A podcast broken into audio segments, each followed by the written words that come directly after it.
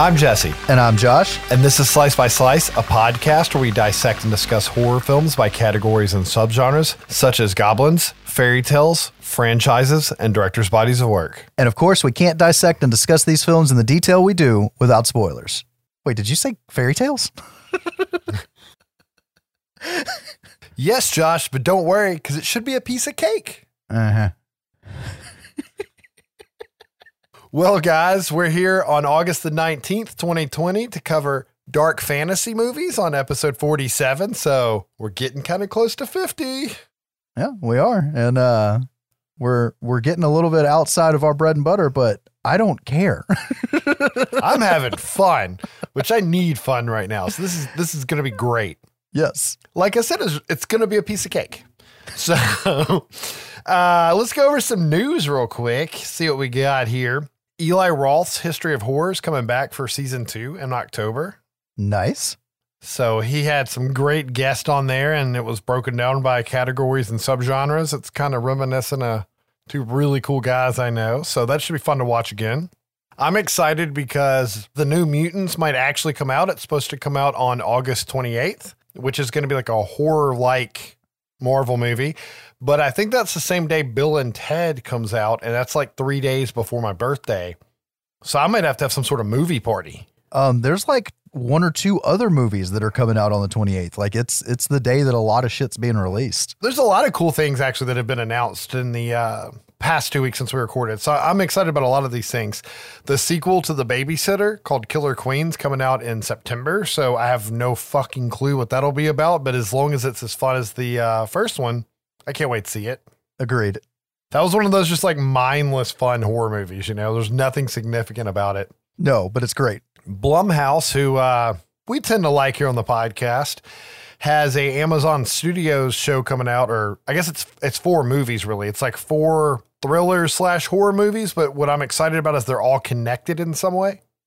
Okay. So it might be interesting to see how that turns out. I'm not sure how well Blumhouse will do dipping their toes outside of horror, but I bet it ends up being more horror than people think on some of those. I hope so. And not only do we like Blumhouse on this podcast, but we also like Flanagan. Yeah, yeah. And Mike Flanagan's Midnight Mass has begun filming for Netflix. So that's going to be another horror show made by Mike Flanagan. So I'm excited. okay. If I remember correctly, Midnight Mass is the book sitting on the bookshelf in Gerald's game. Ah, yeah, yeah, yeah. And that might even be one of the books that the woman in Hush was writing. Huh. Like, I think it's all like intermingled together. Okay. This will kind of go into what we watched later, but Netflix has renewed Warrior Nun for a second season. Not sure how I feel about that yet because I'm like halfway through it and it's just kind of like not bad enough to make me stop watching it yet, but not good enough for me to be excited for the next episode. I just keep kind of grinding through it. Uh, Like so like the last four or five seasons of Supernatural. No, no, no. That was the middle four or five seasons of Supernatural. I actually have enjoyed the past few. Hey, I didn't have that on my list as news, but they started filming Supernatural again. So there we go. Oh, and and I'm like a season and a half behind. Oh, uh, uh, I'm so Jensen good. at- the boys. Yes, Yes. He's gonna be Soldier Boy or whatever. I'm excited. yes, that should be fun. I got a lot on here, guys, but we're almost through it. Guillermo del Toro, he's working on Pinocchio, and he added Cate Blanchett to the cast, so you can't go wrong with that. That's already sounding interesting. This one's a bit more serious, but uh, Unsolved Mysteries has six new episodes coming to Netflix in October, and one of them will be a ghost story. Yes. Dun dun dun. That's about all I had for for notes that I took throughout the past two weeks. You got anything interesting you saw? Dude, I haven't seen shit. I kind of watched the second season of The Umbrella Academy with the wife. Okay. I, I was in and out, but from what I saw, it it you haven't watched the second season yet, have you? I haven't finished the first season yet because Oh. my wife got out of it a little bit, and because everybody's talking about the second season again, she decided we could go back and finish the first season together. I was I was kind of holding off to see if she'd get back into it, and we tried to start back where we left off last night, and the kids kept coming in the room, and it was a no go. Uh, I'll I'll keep my opinion to myself then because it has to do with the first season and the second season. Okay, okay. I do have a correction for myself from the last episode that was pointed out by my wife. Apparently, I'm not allowed to say where I watch shit as far as streaming services go from memory. I should really note it because like half of what I said that was on Netflix was on Amazon, and half of what I said was on Amazon was on Netflix or Oh. some shit like that. So uh, anybody who caught that, just uh, just look for what I was talking about if you're interested in no specific place. Just use Google. You know, drip your DNA in, into the fucking screen and go. Yeah, we're not sponsored by any of these services, but when we watch some of the movies that are off the beaten path or older or anything like that, and we we know of a way where you can watch it legally, it's kind of fun to share it so you can go along and watch it. Like somebody contacted me that was listening to our Fetty episode and they told me it was fucking awesome, but just our build up into Don't Breathe, they hadn't seen it yet, and they decided to just stop and go watch it. But yeah, it's- nice to share so that other people can can check out the films that we're talking about. Did you get a chance to see anything else or No, it's it's been it's been a time. We were out and about last weekend, and then I, I've just I've just sat and watched Legend over and over again. so I watched the movies for our podcast a good bit and the little bit of free time I have right now. Like IT work is just insane right now with so many remote things happening. So my time has been scarce to say the least. I haven't even really got to play video games again. But I did watch the season premiere of Lovecraft Country on HBO and it was fucking awesome. and I can't wait till this Sunday to see the second episode. It's produced by Jordan Peele and J.J. Abrams, so we got some heavy hitters behind it. So Okay. it's based off a book. I'll probably end up reading it, I'm sure. And then, like I said earlier, I was watching The Warrior Nun. We kind of like watch an episode a night, and we're about halfway through it. But that's it. That's all I've gotten to watch. well, damn. I guess we need to get into what we watched with a purpose uh, since the last episode. God damn it! I watch everything with a purpose. It just might not be relevant to you. That's self-serving though. See, guys, we do this for y'all. Here we are at episode forty-seven. And uh, this is still self-funded because we enjoy doing it. So uh, tell your friends to uh, follow us on our socials and uh, and check us out because uh, we want to reach more people, and that's the whole point of us doing this. In all seriousness, And we have seen a lot of growth on the podcast, and it's just really awesome to see how many downloads we're getting right now. And we really appreciate that, guys. So some of you definitely are spreading the word. Just try to get on that social media, even though we're not using it a whole lot yet. We're trying to get better at it, but apparently that's how people gauge things. So we want to we Yeah. want to get out there a little bit more in the horror world. So. But anyways, like we said at the beginning, we're here to talk about dark fantasy movies and I could have made so many movies come into this list and there will be a dark fantasy 2 and probably even a 3 relatively soon. Maybe not on the next one, but there were more movies I wanted to cram in here. But Josh and I chose Labyrinth and Legend.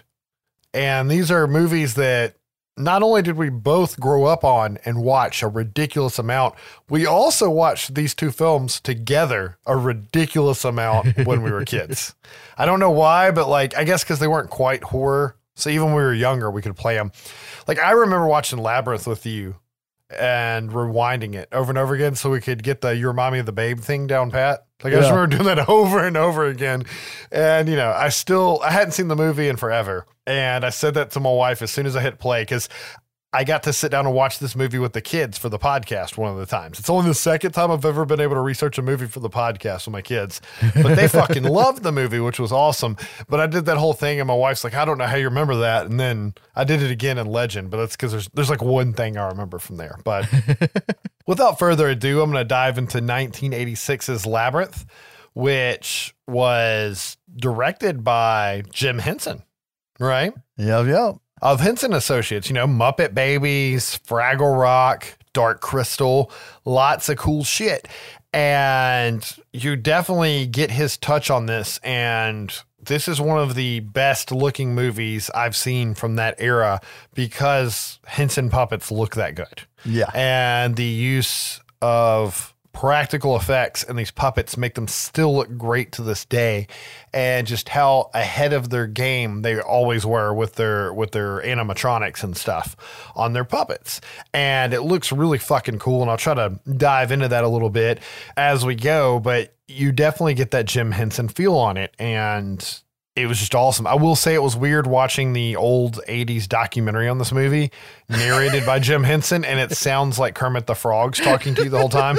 Because Jim Henson could do a lot of voices, but his natural voice and Kermit the Frog were not that far off from each other. The story of the film was written by Dennis Lee, partially. I think there was a lot of names involved, but this is one of them. This guy really he composed music for Fraggle Rock, and that's all I really could find that he had done. So I'm assuming he came up with most of this idea, right? Dude, that's fucking fine by me, man. Fraggle Rock, Eureka's Castle, all that shit, man. Yeah. and then they had Terry Jones of Monty Python fame write the screenplay. And then after that, it got passed around a little bit. I'm not really sure why. And they had other people work on the screenplay some more, and most of the humor had been taken out of it. And Jim wasn't really happy about that. So he gave it back to him, and Terry had to go in and add jokes back that were taken out. And there are definitely scenes in this movie that you can tell are, made by somebody that had something to do with Monty Python. You're damn right. There's not a whole lot of cast members in this film, and I just want to point out a few of them. We have fucking David Bowie as Jareth the Goblin King and I couldn't picture anybody else doing it. And I'll go over their short list in a minute, but he was fucking fantastic in this movie. Him and his terrifying Bowie bulge that yes. was very prominent in the movie and never noticed it as a child. That shit got on set before he did. Jesus Christ. Um, I'll get in that in a minute. And then Jennifer Connelly, I don't remember if this was her first or second film, but she was 14 when they filmed this movie and she was fucking great in it. And um, I mean, God bless. What what do we say that she's been in? I always think of her from fucking Requiem for a Dream, right? yes. She was most recently in Snowpiercer. She's badass on that show. Let me just say that it's great that your brain goes from she was 14, she was in Requiem for a Dream. I'm just saying, like, that was like a movie. You can't forget that movie. I've actually only seen it once and I'll never watch it again. Oh, dude, if it's if it's been years, because it's one of those I'll come back and watch every few years to remind myself how fucked up it is. I mean, like I'm a Marvel guy, and she was Betty Ross and Hulk, but it was one of the shitty Hulks. Um, They're all God, shitty. you broke my brain. I can't even think of anything else she was in. She was in. She was in Waking the Dead, right? Like she's been in some shit. She's a great actress either way. Okay. Yeah, yeah. But she plays Sarah the main character of this film, and um, I'll, I'll dive into that in a little bit more detail in a second. And really, I mean, there are, there are other people in this movie, but it, it's a lot of puppeteers controlling a lot of puppets. yeah, it is. And Brian Henson doing quite a few voices, which yeah. is Jim's son. And a few interesting facts. So, not only was this film made by Henson and Associates, but it was also made by Lucasfilm Ltd. and George Lucas was a producer. And this was made in 86, so it was 3 years after Return of the Jedi. So, he had already ran, you know, three very successful movies to say the least with the original 3 Star Wars films in here. And I'm sure he had already made Willow and at least one Indiana Jones movie, right? Yes. We're not here to cover George Lucas right now, but I'm saying he had he had done quite a bit and as a producer, I'm sure he was on set quite a bit. And you can feel a little bit of that in there. There is some very early, I guess we'll call it CGI in this film that ILM did, and it's the worst looking part of the movies. But uh, when you watch a documentary and they have George explain how they did it, you're like, well, holy shit. And I'll get to that in a minute. It's an interesting story. This movie features the first fully computer generated animal ever on film, and that's the owl in the opening credits. And that was ILM, but you know, that was just on a black background with credit. So it doesn't look great, but when you think about when it came out, it looks pretty fucking good. yeah, it was better than a lot of the hokey shit we we saw being tried. That was that was ballsy shit when they did that. The short list to play Jareth was David Bowie, number one choice, Michael Jackson, or Sting. They got their top pick first and the best pick, in my opinion. Yeah. Uh, Sting, I could almost see. Yeah. But that's it. And I, I wasn't Prince even at least talked about at one point. He may not have been on the short list, but I think he got mentioned. so if you go to IMDb or a couple of random sites on the internet, they all name Prince and a couple other people, and they all say the same people. Mick Jagger's on there and stuff. when I watched the documentary, Jim Henson said Bowie, Jackson, and Sting. Yeah. So if it was mentioned elsewhere, fine, but I'm just gonna go off of what I saw Jim say. Hey, it would have been cool to see Prince because he would have had to have like looked up to Sarah. Honestly, this had to have been around the time Sting was shooting Dune, right? So Holy crap, that ties in with other shit. But there's a lot of shit that ties in between these two movies that I didn't realize until we got ready for this episode. But we'll get into some of that later. I should have said this at the beginning, but the conceptual design of all the creatures was by Brian Froud or Frood. I'm not sure how you say it. His son Toby is Toby in the movie, okay. but he designed all of the goblins, which the story was written off of in an art book, and they used that to write the screenplay. Yeah. like just his art book. And he's famous outside of the labyrinth for doing like fantasy type creature artwork and stuff, which is a funny story that's going to come up in a minute. But let's dive right in the movie. But we open up with the owl flying, like I said earlier, the uh, computer generated owl in front of the credits, and it flies into the shot and turns into a real owl, basically, which lands in front of Sarah, who we see in her her Ren Fair outfit, basically reciting the lines from a book called The Labyrinth, right?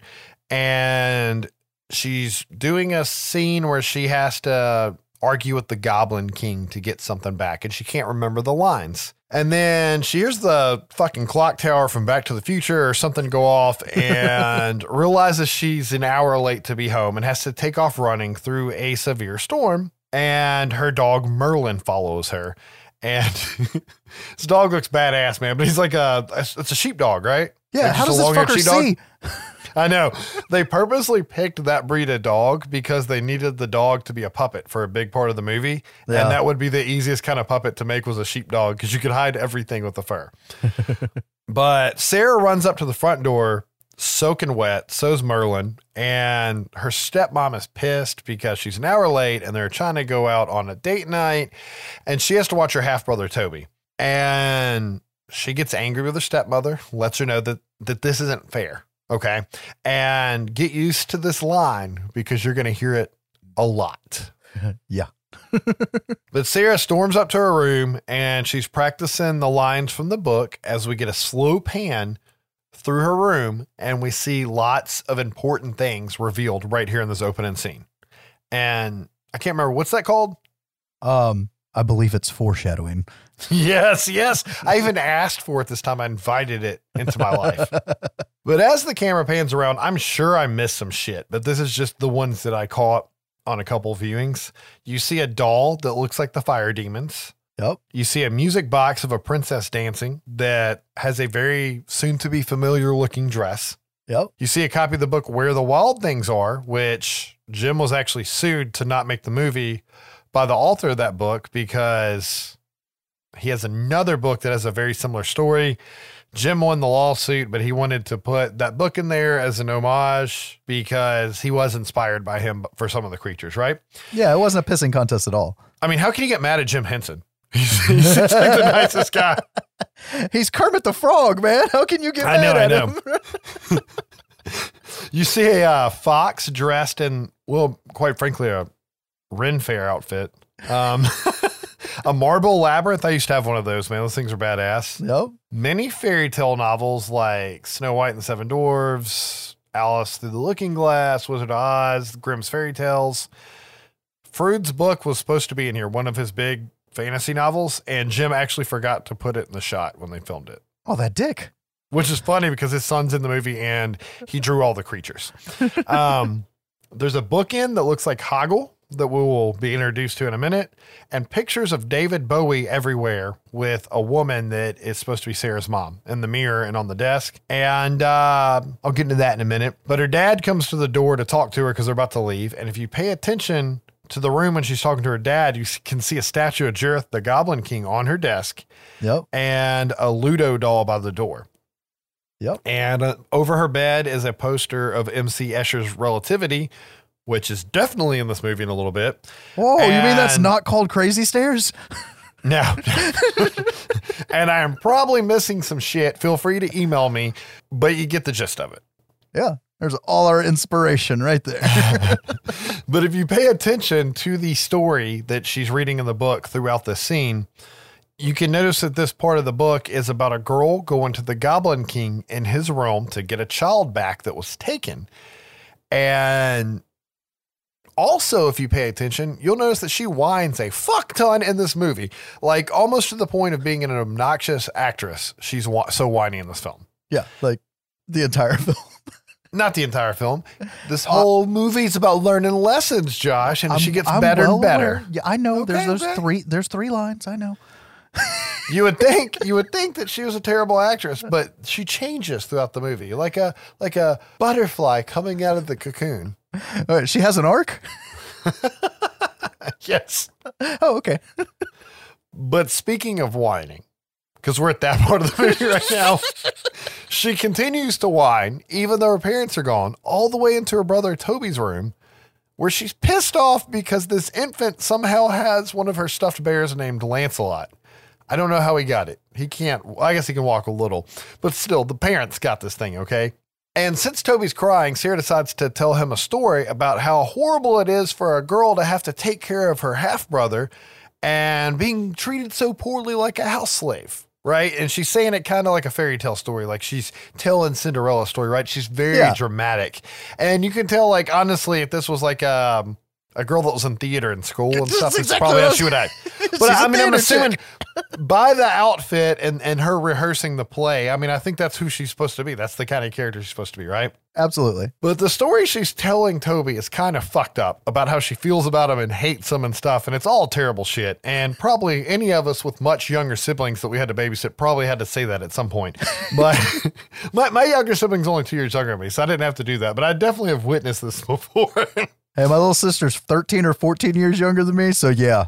Yeah, I've been in this situation. like, please stop crying. I'm just trying to watch Bobby's World.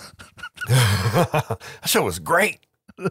but in this fucked up story, she's telling Toby about how if she says the words, the goblins can come take him away. Please, please don't make me say the words, Toby. Um, this sounds really dark, and you would think this whole scene is very dark, except for it keeps cutting to an army of goblins, which also sounds dark, but they look really cute and they're kind of funny. yeah, they're all adorable. They're like, that's not even the right words. It doesn't even start that way. And the wood words? You know what I mean? They're they're they're freaking hilarious. Once again, these practical effects, man, they just look fucking fantastic. But she leaves the room and says the line one last time as she walks out of the room and gets her wish. I wish the goblins would come and take you away. Right now. She steps out into the hallway and you hear thunder crash and it looks like she goes to turn out the light, but like all the lights go out in the house. And Toby's cries instantly stop, which are kind of eerie. And she freaks out and goes in to check on her brother and finds the crib empty. And she's startled by the owl we saw at the beginning scratching at the window.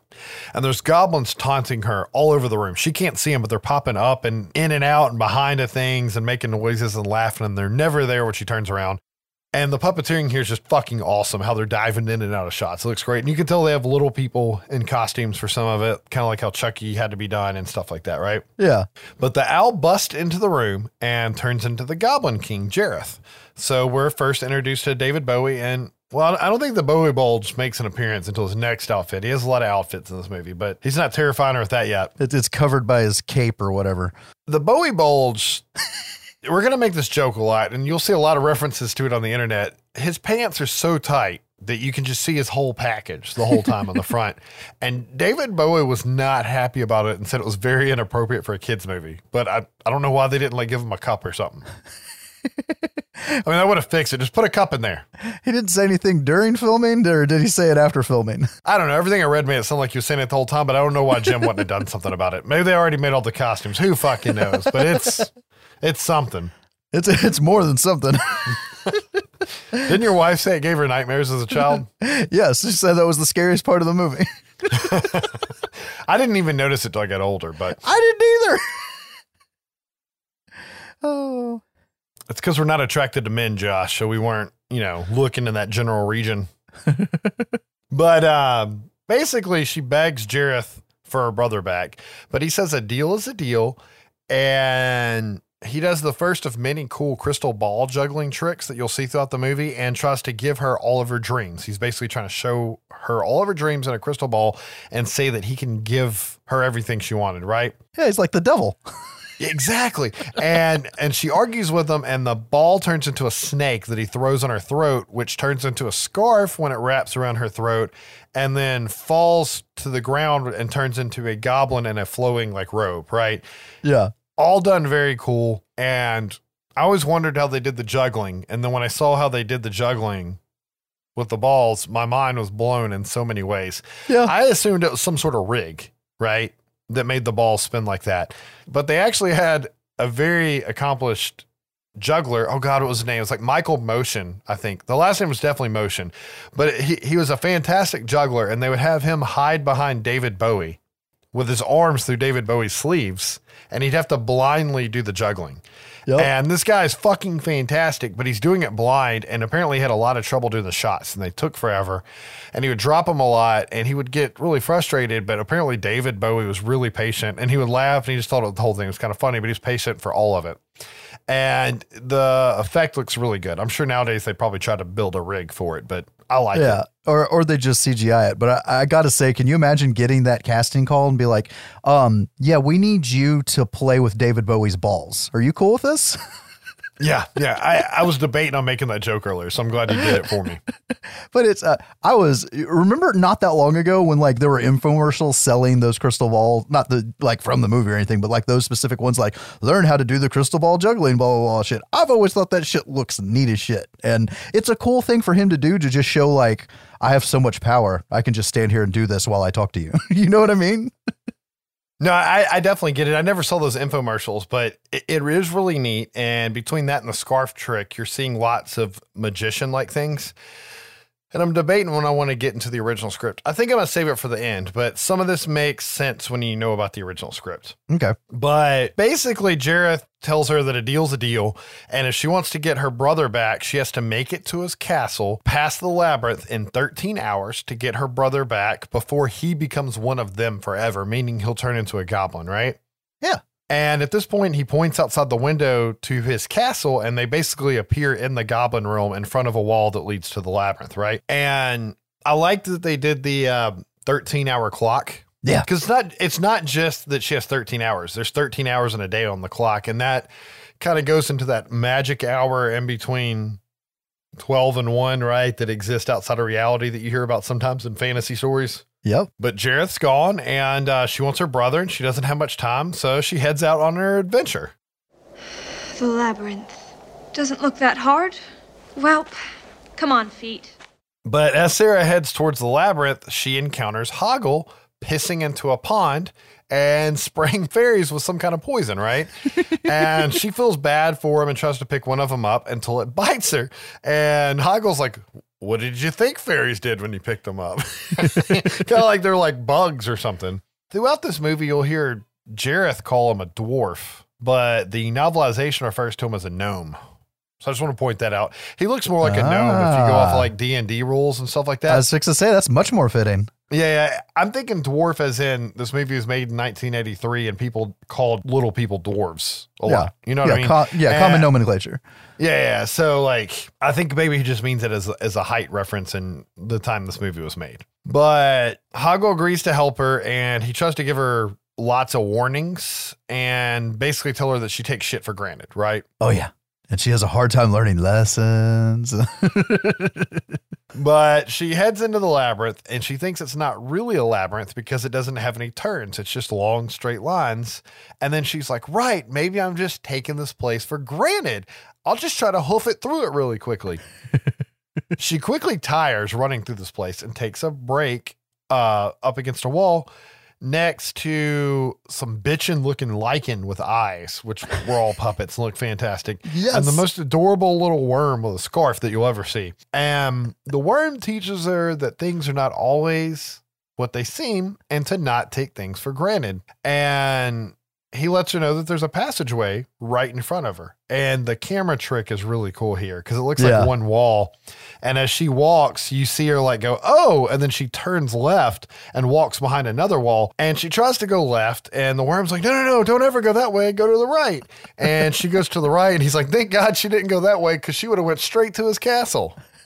Dude, my favorite thing about the little worm dude is uh, when she's like, Did you just say hello? No, I said hello. Close enough. And then he invites her in to meet the missus in this little wormhole.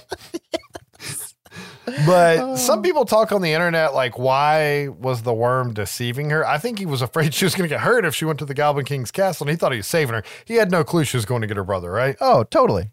Totally agree. But as she heads deeper into the labyrinth, she can hear her brother crying and starts heading that way because she can see the castle off in the distance. But I guess it's the long way around, right? And if you notice, you'll see Bowie's face hidden in rocks, walls, and trees throughout the entire labyrinth. And you can see like four or five of them right here when the camera pulls out. Yeah. Pretty badass looking. But we cut inside Jareth's castle and we can see a room that had 40 something puppets in it. I want to say it was like 48. It was like 46 or 48 puppets. And they were ran by 53 engineers. And they said when he took all the puppets out of the room, the stage or the set looked like Swiss cheese because there were so many fucking holes in the floor for people. And then like somewhere in between six and eight little people in goblin outfits also to do some dancing and jumping scenes. And I mean, Yep. like they're pulling them on ropes and making them jump eight feet in the air. And then they threw fucking chickens and shit in there too. I know, I know. Let's go full bore. And uh, but the goblins are surrounding Toby and a bored to death Jareth and his terrifying Bowie bulge because this is where it makes its first appearance.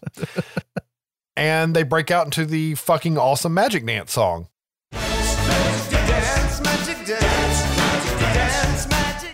Dude, did you see the shit where he's tracking those vocals while smoking?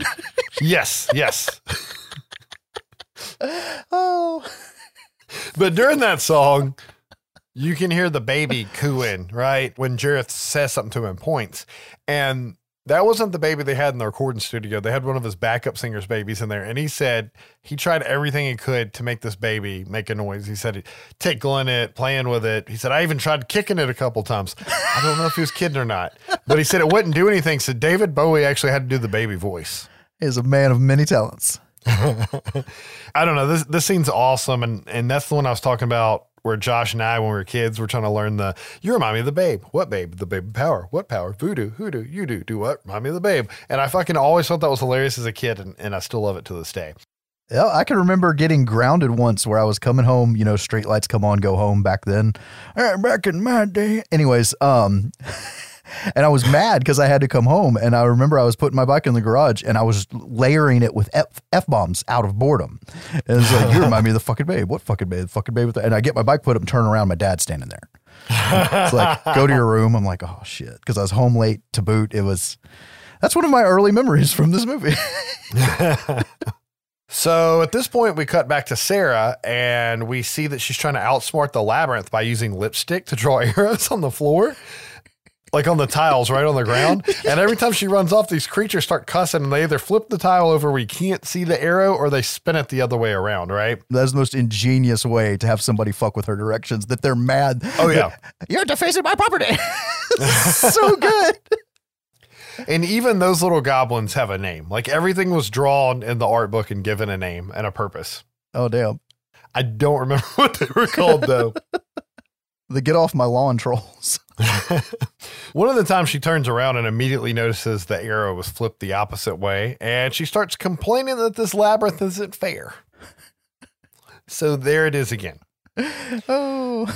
But at this point, she encounters two doors guarded by four goblin dogs. Like they kind of look like a playing card each, because like one of them's upside down, right? Yeah. Very Monty Python like scene here. Goddamn the way they're talking. but she's like, "What? This was a dead end?" And the goblins are like, "No, the dead end's behind you." And they start laughing, and she turns around and, and she's like, "Oh God, the labyrinth shifts around. What am I supposed to do?"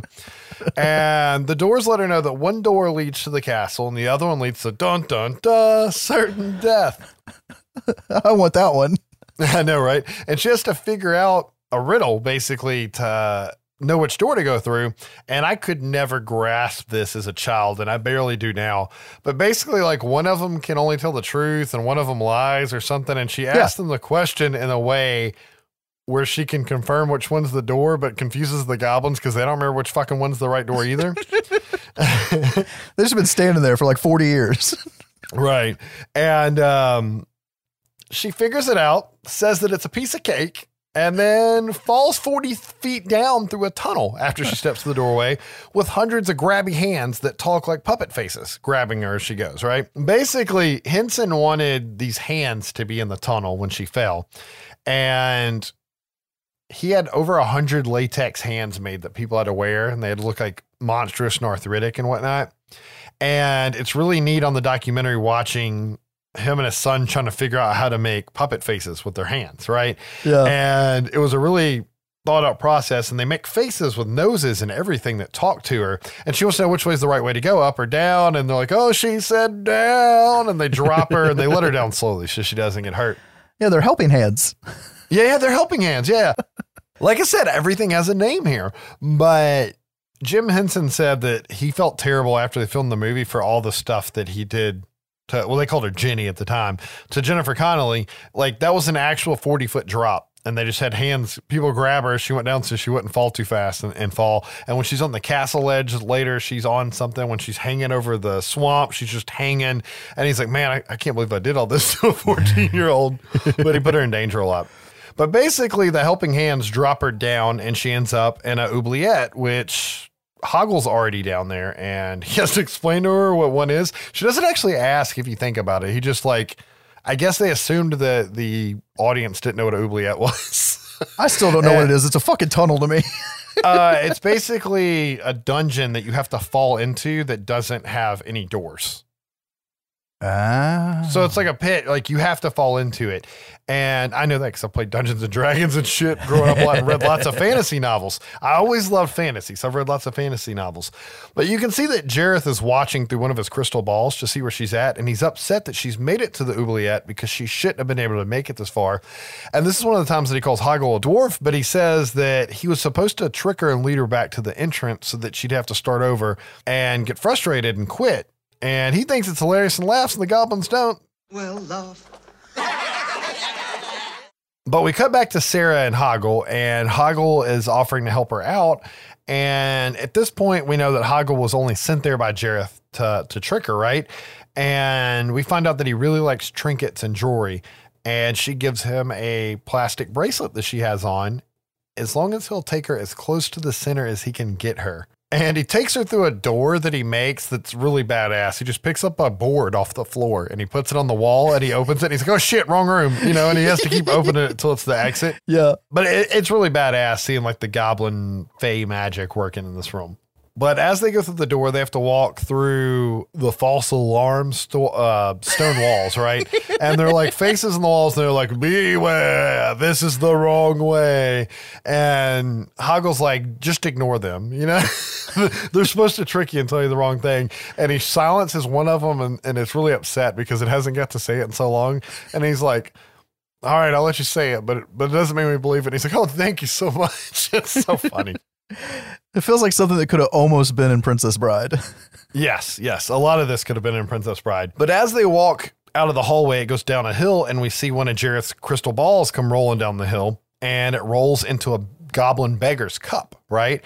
And they walk up to the beggar, and the beggar stands up, and it kind of looks like a, a plague doctor mask, but it's actually Jareth, like in disguise or using illusion magic. But basically, Jareth is pissed at Hogwarts because he's helping Sarah for real, and he's supposed to be tricking her, and he's saying all this in front of Sarah, right? And I call him Hogwart because they call him horrible, Hoggle. I can't even remember everything. Hogwart, like there's just different things that that Jareth and Sarah call him. They can't ever get his name right.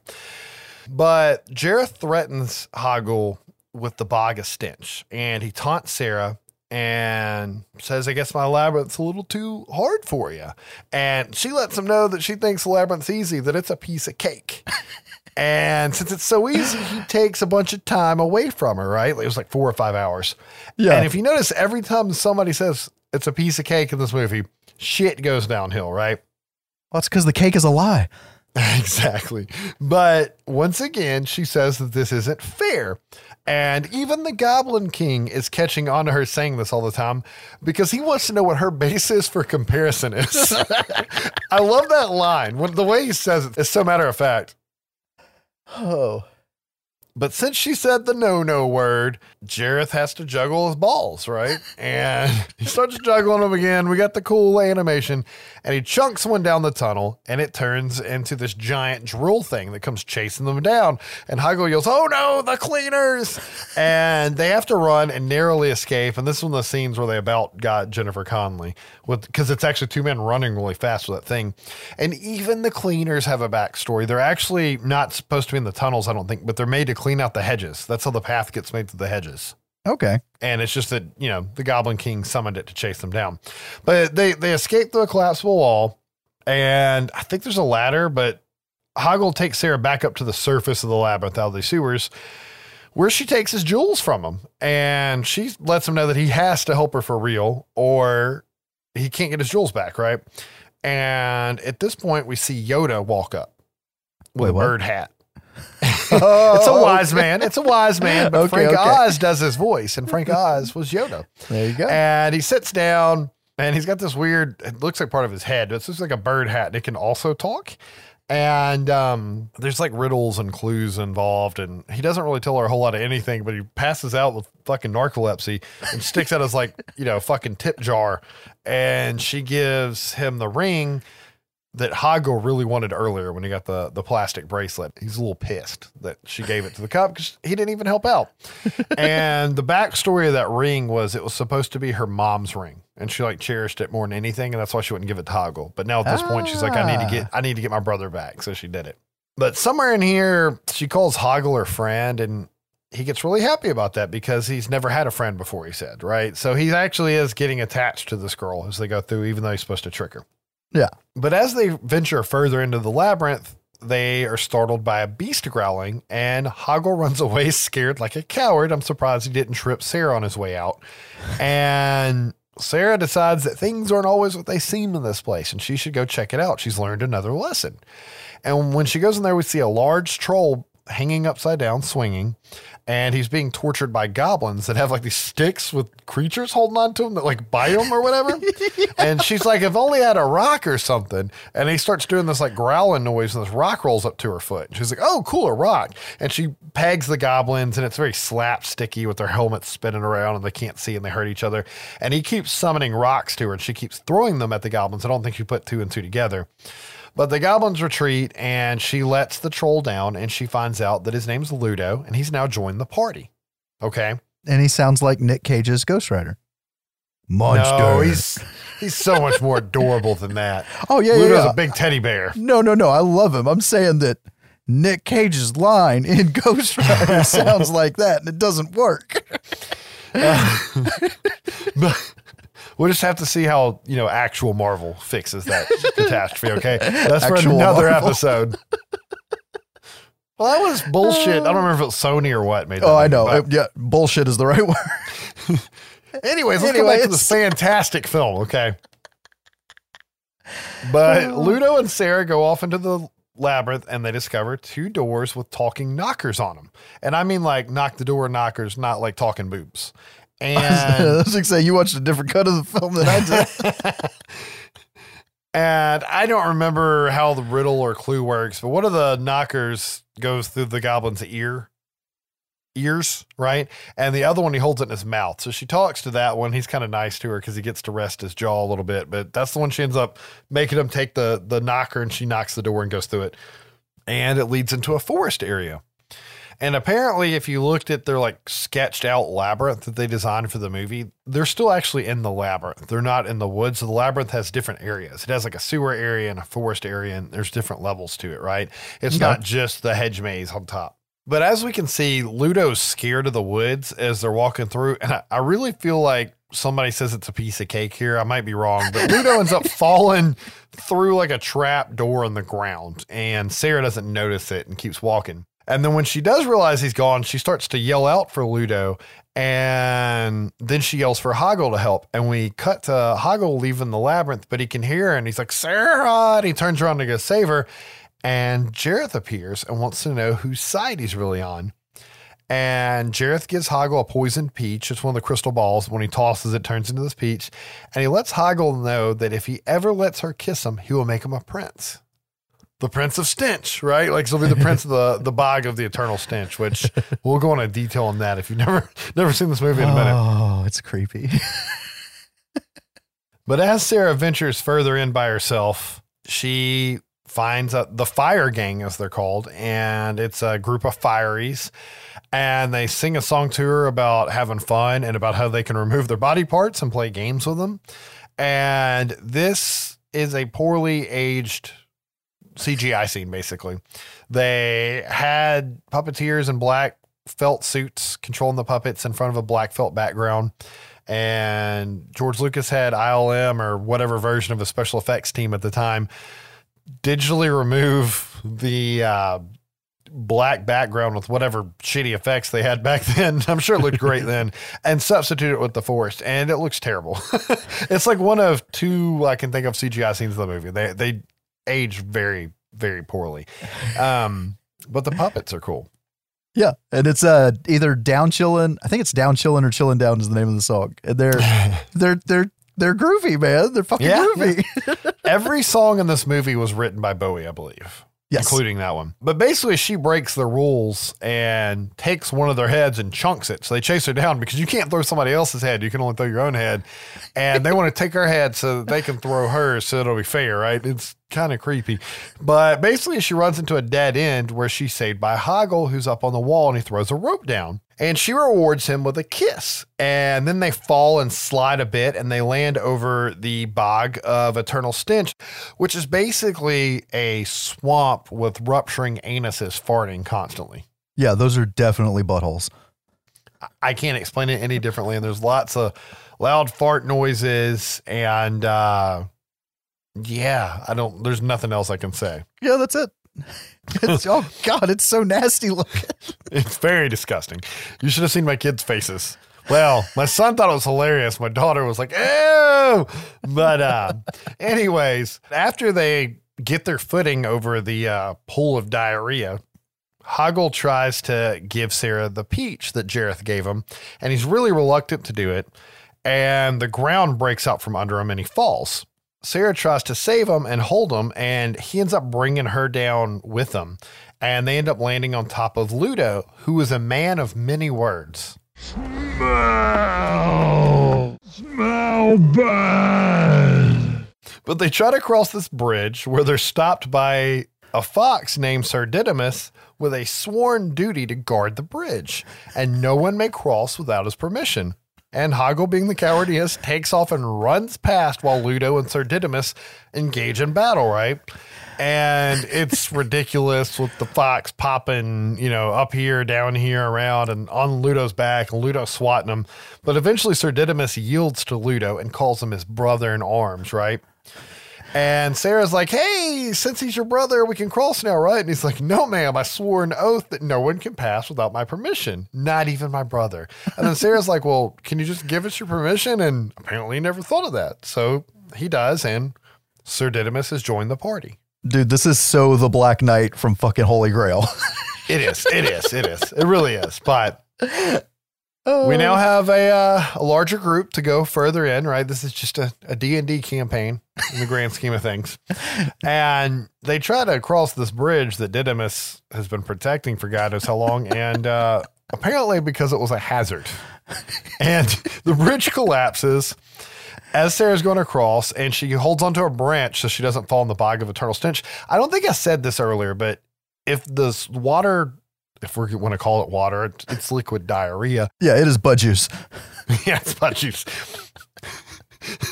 if it touches you, you will stink forever and can't wash it off, right? So she's trying not to fall in there. And Ludo does his moaning thing, and rocks start rolling in from out of the woods and coming up out of the water. And they basically make diarrhea covered steps that she can walk across that apparently do not make her shoes or Ludo's feet stink like shit for eternity for some reason. Ah. But anyways, Sarah makes it across, and we see Sir Didymus summon his loyal steed named Ambrosius, who is a dog that looks an awful lot like Merlin. And they head off across the little rock bridge too. As they get to the other side, they run back into Hoggle, who tries to throw the peach into the swamp until he hears the Goblin King tell him in his head that he wouldn't do that if he were him, right? And he keeps the peach and they journey further into the woods and they all end up getting hungry. And Hoggle decides to give Sarah the peach and she takes a bite and realizes it tastes strange. And she realizes something's up and she's probably been roofied. and Hoggle does his thing and runs away like a coward again, right? Oh. We cut to Jareth doing his ball juggling thing again, and he starts sending the balls out like they're bubbles into the air. And the bubbles make it to Sarah, who's having a really bad trip in the woods. And she sees herself as the dancing princess from the music box in one of the bubbles. And Ludo and Sir Didymus, being the awesome knights that they are, make it quite a way away from her before noticing they've lost their ward. they see a bubble float by and they can see that Sarah's inside at a masquerade ball, right? And at this ball, she's like a princess and she's going around looking for someone and she's very attracted to this man that's Jareth, right? At the party of the mask and he's in like a, a ball, like it's not like a fantasy tuxedo, whatever you call that. Yeah. Um, but they're attracted to one another and have a dance to a Bowie ballad. I do have to say, musically, this is my favorite song. Instrumentally, it's my favorite song in the movie, just because it's got that fucking Sonic the Hedgehog synth sounding bass. I have a lot of fun with Magic Dance, but I'll let you know my favorite song when we get to it. Oh. But somewhere in here, Sarah realizes that she's not supposed to be at the ball and that she's forgetting to do something and almost out of time because she sees a clock or something. So then she, I don't know, I think she picks up a chair and bursts the bubble and it makes her fall out of it and she lands in a junkyard, right? And we can see bubbles floating past. And we can see that Hoggle is somewhere else in this junkyard and he's upset about screwing over his only friend, right? yep. Sarah wakes up on top. Well, I guess it's not really a pile of junk. It's on top of a bag lady, basically, but it's a junk lady. And in the book and in the artwork book, her name's Agnes, if you wanted to know. Oh, okay. But the goblin bag lady collects all the shit and she has a lot of Sarah's shit on her. And she's like, Here, let me show you something. I know what you lost. And she opens a door and it's Sarah's bedroom in the middle of this junk pile. And she takes Sarah in there and she's trying to distract her by giving her all of her favorite toys and things that are important to her. And she's like, This is what you were searching for. And if you look in her room, there's a poster that says the slashing machine and it's the cleaners that chased him down earlier. But Sarah decides she was looking for something besides the toys, and she picks up the Labyrinth novel and she remembers that her brother's missing and starts to break out of the room, which starts to collapse in on her. And she's pulled out of the junk by Ludo and Sir Didymus, and they can see that they're right in front of the gates to the Goblin City. And it's really interesting. If you look at the way Agnes is stacking the shit on Sarah, it's like she's turning her into one of the junk ladies yeah. on her back the same way. And I know it was in the original script. I can't remember if it was in the novel, but originally Agnes was supposed to be a puppet and Jareth was controlling the puppet, which is kind of Oh. cool. Yeah, that would have been neat. So the party enters the Goblin City. I'd use my Dungeon Master voice, buddy. But uh, Wait, wait, somebody's got to roll. yeah, roll for something, God damn it. Um, but no, really, they enter the Goblin City, and it has a fantastic set of fountains which depict goblins pissing in the water. And if you look, the faucets for the fountains are coming right out where the junk would be. Yeah. It looks like goblin dongers pissing in the water, which is how we were introduced to Hoggle the gnome earlier. So it's not that that far fetched, right? Yeah, it's a normal thing. But they enter the main gate and it shuts and seals them in, but there's like a secondary gate in front of them that closes and turns into a giant iron golem with a battle axe. And it's got him cornered and it's swinging at him, and all hope is lost until Hoggle drops down from above, takes the top off the golem, throws the goblin out that's piloting it, and uh, fucks with the controls, overloads it, and does the second shitty CGI scene in the movie with this weird poof explosion thing, and takes the golem out. I do want to say it looks really fucking cool because the doors close, the gates or whatever, and each gate has half the golem. And when it locks together, it makes the golem suit and it walks out. Yeah, that's awesome. Jim said he wanted a 15 foot tall fucking puppet for the scene. And they're like, people always ask for a 15 foot tall puppet. You can't make a giant puppet walk. We made it walk. So it was actually a giant puppet that they actually made. That's badass. Challenge accepted. It looked great other than the uh, poof. But but hey, I remember what the Death Star blowing up looked like before they digitally remastered that shit. Okay. So I'm just saying. Oh, that is hilarious. I have a Death Star joke coming up later. I always have Star Wars jokes up. It's not that it's not that unusual for me. I'm curious to hear about yours. But they all let Hoggle know that they understand why he did what he did and that they forgive him. And Sarah even gives him his jewels back. And Hoggle has joined the party once again. Jareth somehow didn't know that they had made it all the way into the city until a guard runs in and tells him about it. And he decides to sound the bells, call to arms, send the goblin army in to hold him off. what, she's wearing? And and uh, what ensues is a ridiculous slapstick battle with goblin cannonballs, and I mean literally goblins inside cannonballs, dog jousting, and it's just I'm not going to go any more detail. It's just ridiculous, and chickens. Um, Why won't the chicken walk towards the camera? Yeah, Jim said the rules were always don't work with small children or animals, and he did both in the same movie. And he said the chickens were the hard part. But basically, as this ridiculous battle unfolds and they start to get surrounded, Ludo saves the day again by summoning a bunch of giant rocks to take out the goblin army. We even get bowling effects on some of them, right? Where they fly out in the air and it's like, strike. And uh, at this point, they're going to have fun storming the castle. But the party finally makes it to the gates of the castle, and Sarah tells the team that she must go in alone. I don't fucking know why, but that's what she says. And Sir Didymus lets her know that should she ever need them, they'll always be there for her, right? Oh. yeah, totally. I'm a I'm a little badass and I fought off everyone and I'll always be there for you. Well, he, he says the the one part endearing though, but yeah, he, he was full of himself. he really does. But no, he's he's he's my favorite thing in the movie. He really is. Especially when the surrounded it's like, all right, I can see you've had enough. Whatever the fuck he says, he's so good. He's pretty fucking funny. But Sarah enters the castle alone into a tower of stairs, just like the Escher painting. And what follows is basically a Scooby Doo chase scene with Jareth and Toby popping in and out of different doorways, upside down, sideways, up, below, like all over the place. Just like Nightmare on Elm Street 5. it's it's true this time. Yes, but Labyrinth did this five years before. Okay. but, anyways, while this chase is going on, Bowie starts rocking out with an awesome song. Your eyes can be so cruel. Just as I can be so cruel. It, it really does look cool, though, because they did it all with practical effects. Like, this room is really built for the most part as a giant set. And there's like a stunt double with metal shit on them, like holding them upside down under the stairs so they can flip up in front of her and cut her off. And they have different people walking in and out of different angles and babies on precariously dangerous perches held by people not their parents. And Jim Henson is assuring mom and dad, don't worry, I have people down there to catch him if he falls. They weren't happy with that, so they had to cut some of the scenes out. But uh, yeah, yeah, it looks really cool. It's my favorite scene in the movie, and that's my favorite Bowie song. ah. But eventually, Sarah is able to evade Jareth and his awesome rock opera and get close to her brother, who is below her, like way down below her. And she jumps off the edge and must have cast slow fall first because she slowly falls down and lands next to her brother. And Jareth's down there and he's in his owl outfit, right?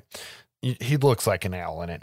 And He does. He approaches her and she recites the ending of the Labyrinth book. And Jareth tries to bribe her again with all her dreams. I can give you everything you ever wanted. Look into the crystal ball. He also says some creepy shit. He's like, do all that I wish, do all that I command, and I'll be your slave. Like, what? You're bad at manipulation, dude.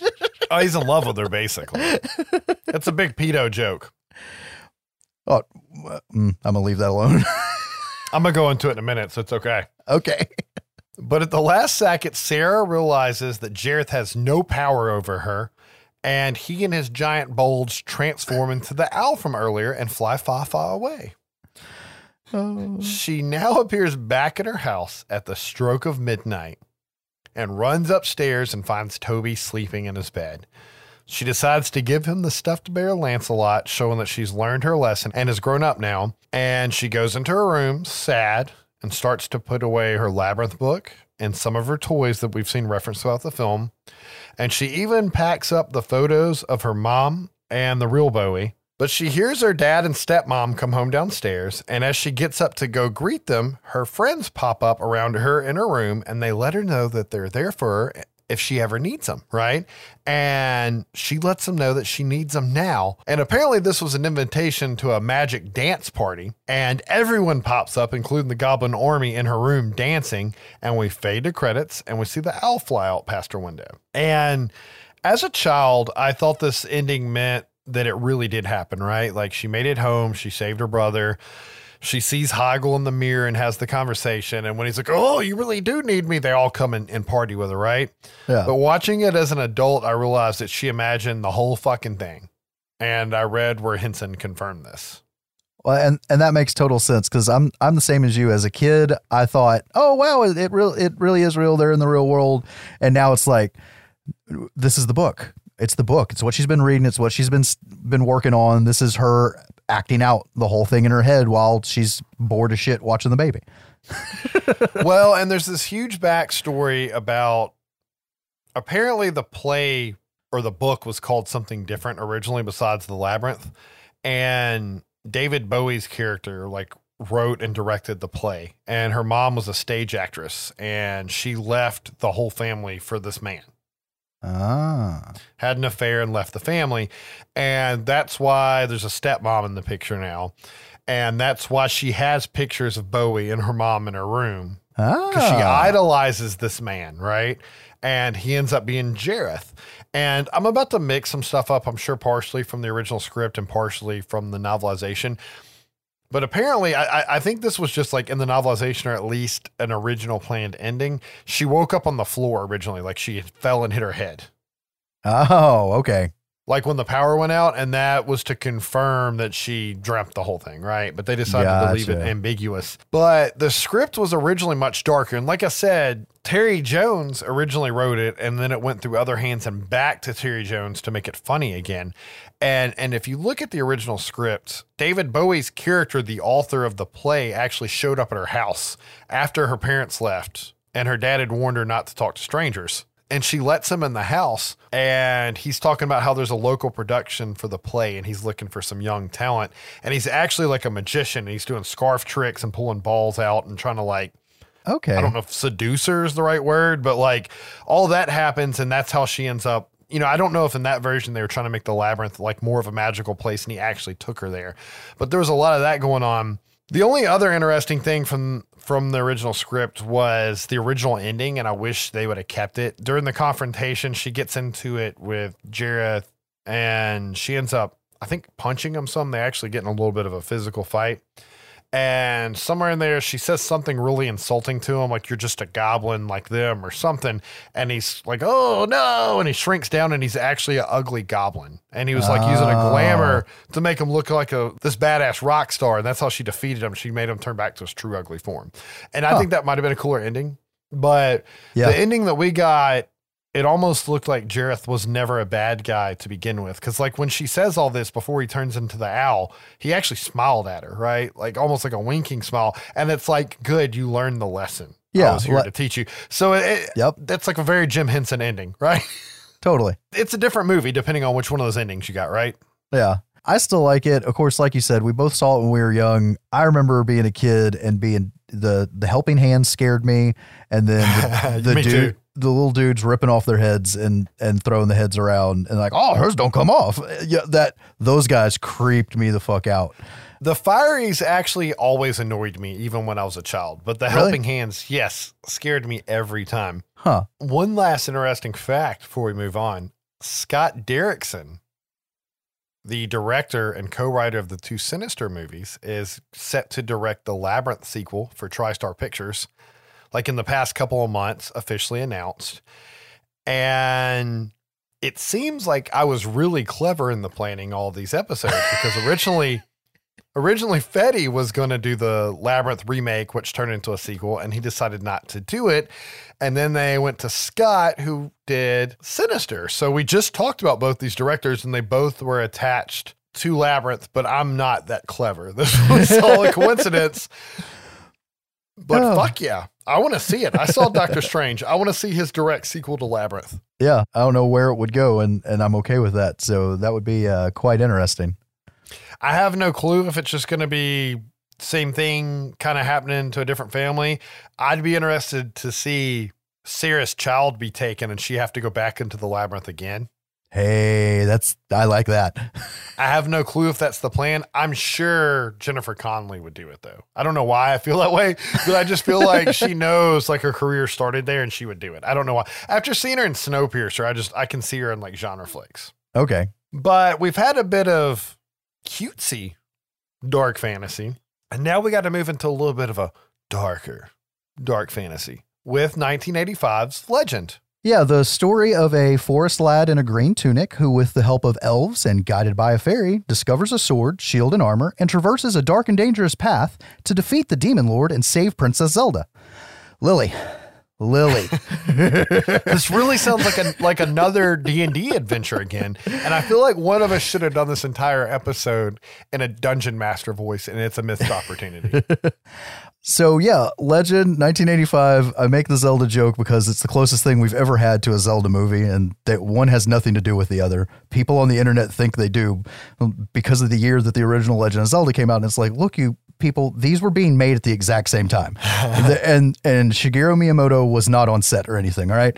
Um, But uh, of course, directed by Ridley Scott, who did Alien and Blade Runner, you know, and early in his career too, and this. So, what happened here? We'll we'll get to that. That's what I want to know. It was written by William Hjortsberg, who didn't do much. He did like three films. Really? Yeah, and uh, he actually passed away in 2017. And we've got Tom Cruise as Jack, and this is in between Risky Business and Top Gun. Oh, I didn't know that. I thought this was his first film. Nope. That was a rumor, huh? Okay. Yep, yep, ju- just barely his second. And we've got Mia Sara as Lily, Sloane fucking Peterson herself, Oh yeah. Tim Curry as Darkness, which is really neat how he ended up getting into this movie. And what do I say about Tim Curry? Even if it's a small part, you always remember the guy. He's just watch Rocky Horror Picture Show. Everyone should watch Rocky Horror Picture Show. I so badly wanted to see the darkness say it's a red herring in this film. I can't Clue, stress that enough. Yeah, that's from Clue. Okay. But like every time I see him talking, I'm just waiting on him to go, it's a red herring. and it would have been fantastic. Um, the only other person that I'm going to mention because it's so odd is Robert Picardo as Meg Mucklebones, and we'll get to that because he's in like 80 bazillion episodes of Star Trek Voyager, and I think yeah, and I think he has 233 acting credits right now because he's just Jesus. he's a he's in a lot of shit. The practical effects in this movie, oh my god, it's Rob Bottin, who for my entire life I've pronounced Rob Bottin, and I've now been corrected after watching interviews. You know, The Howling, The Thing, The Fog, RoboCop, Total Recall, and I'm leaving shit out. So he's a fucking amateur. Yeah, yeah, total amateur.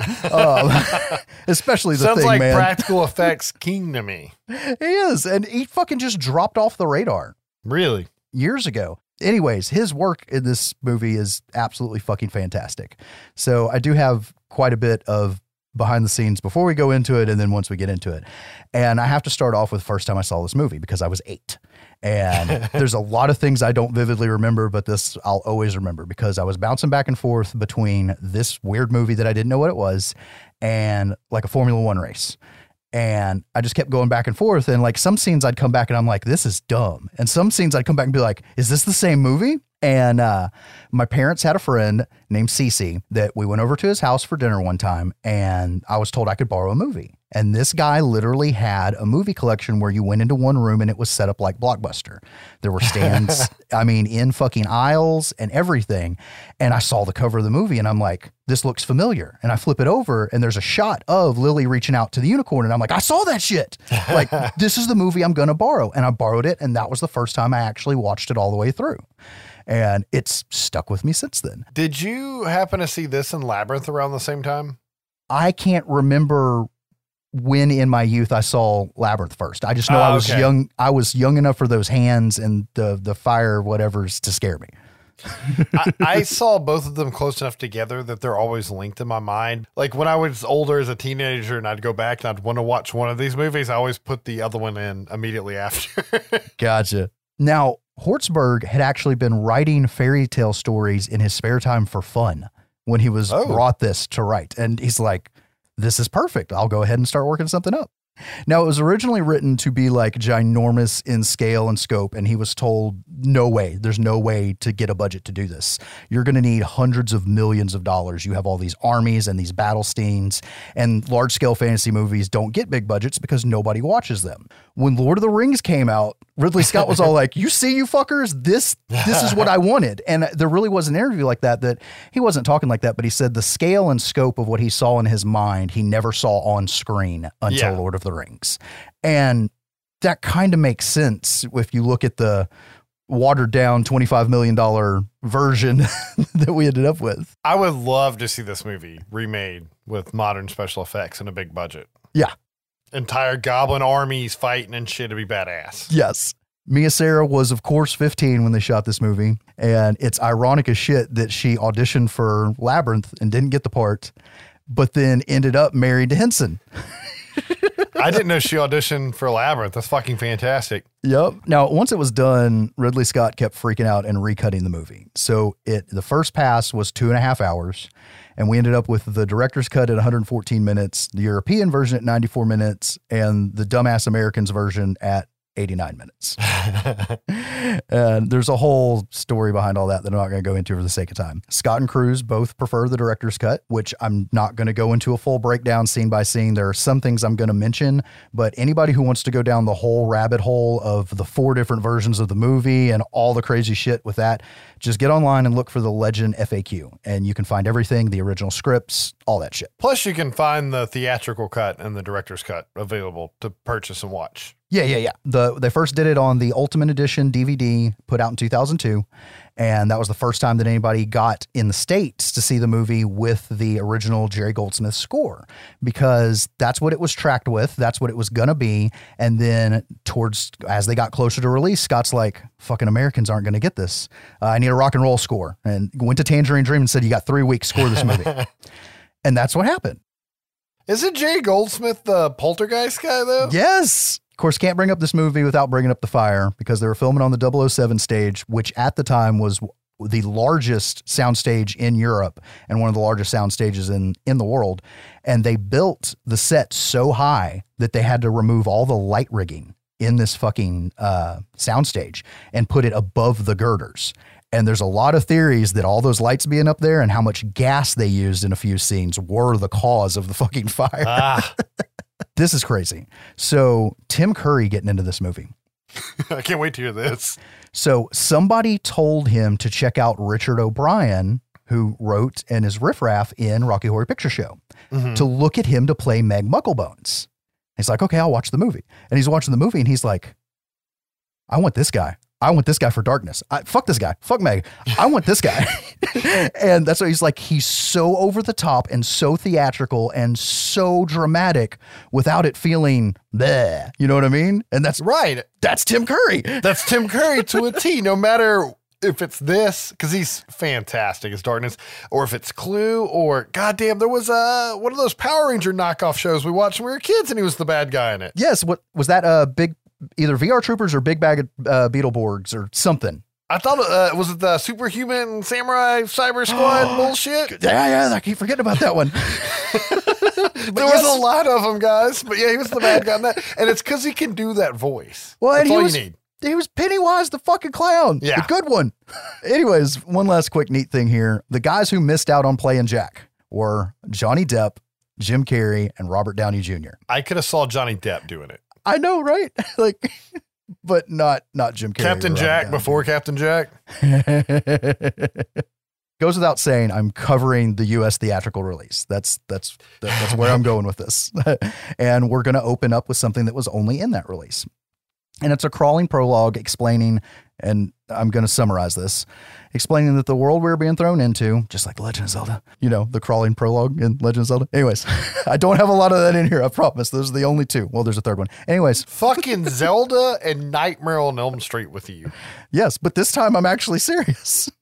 but they were worried that the US audience wasn't going to understand be, just being thrown into it and weren't sophisticated enough to get it.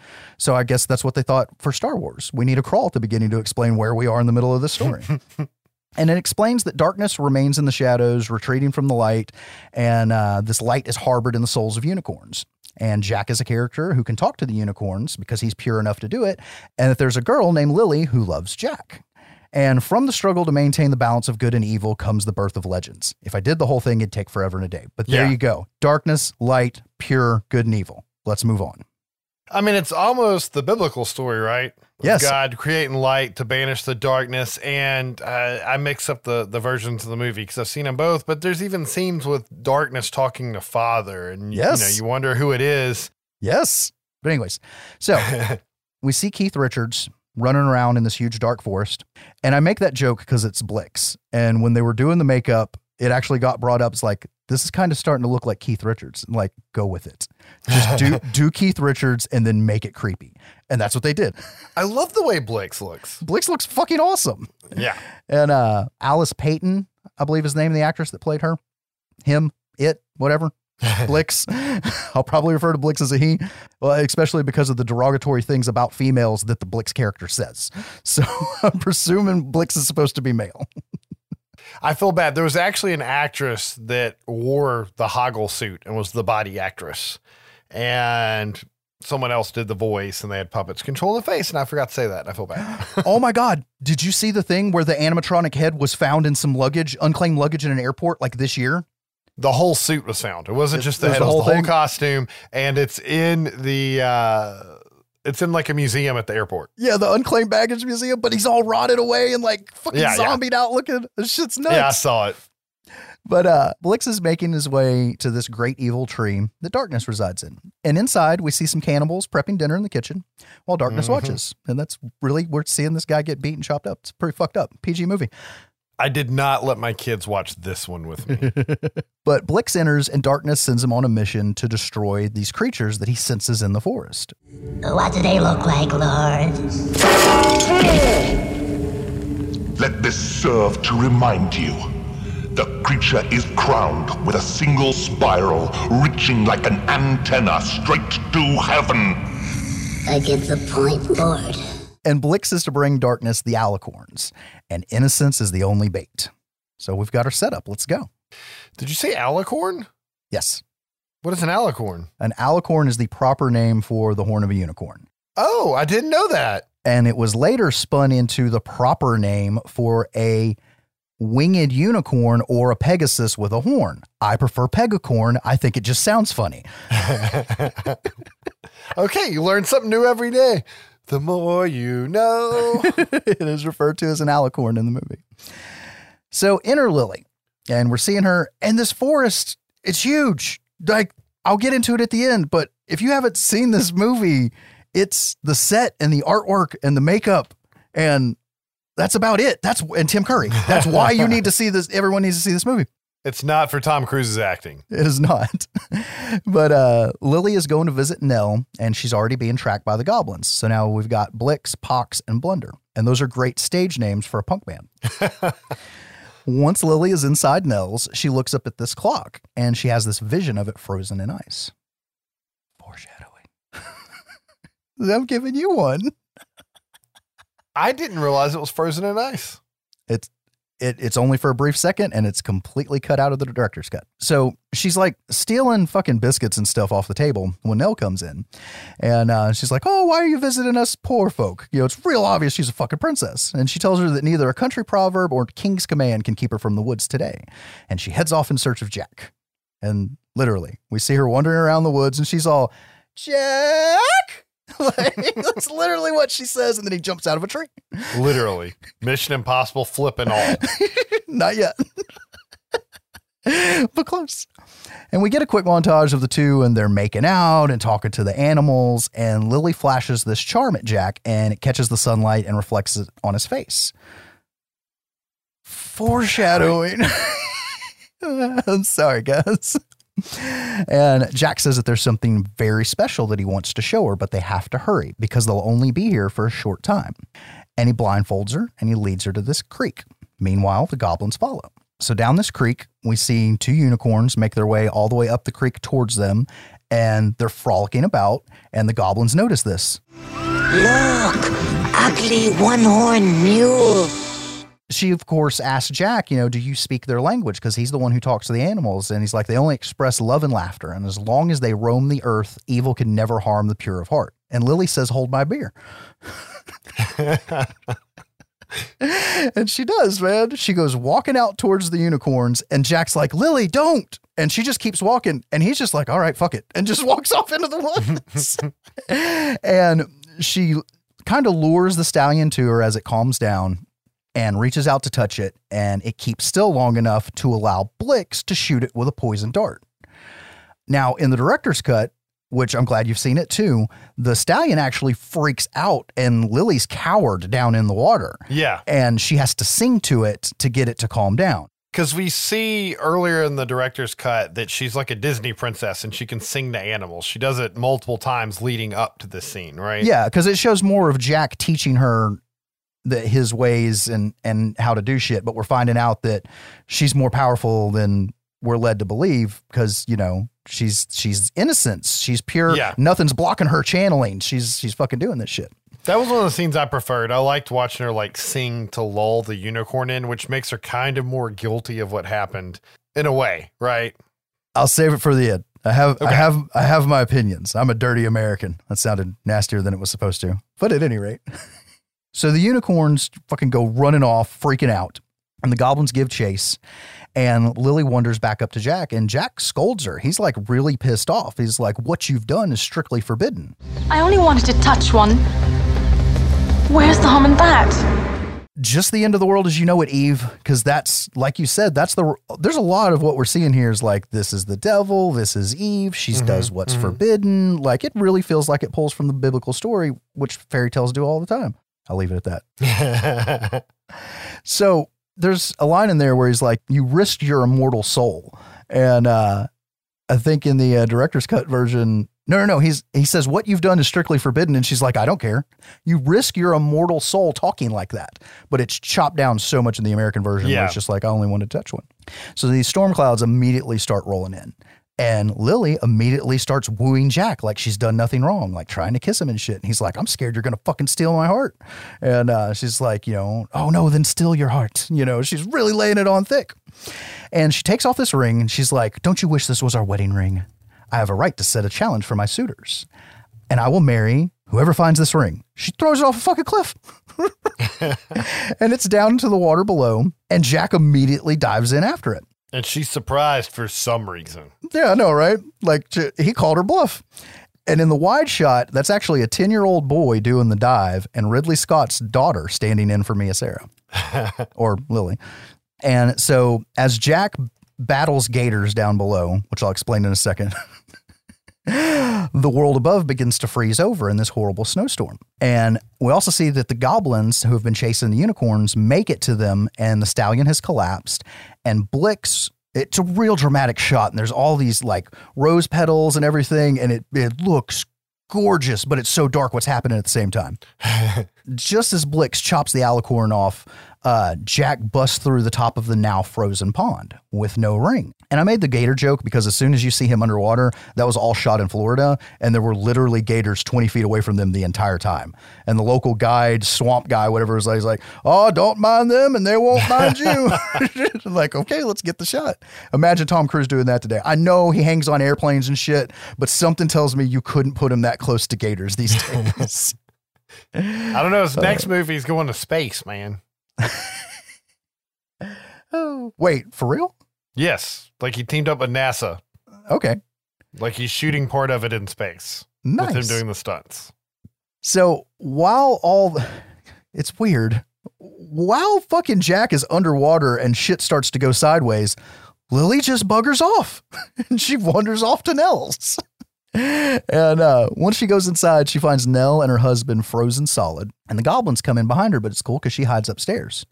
And Blix is playing with the alicorn. He's like making the fire go and breaking stuff on the table and slinging chairs around and shit.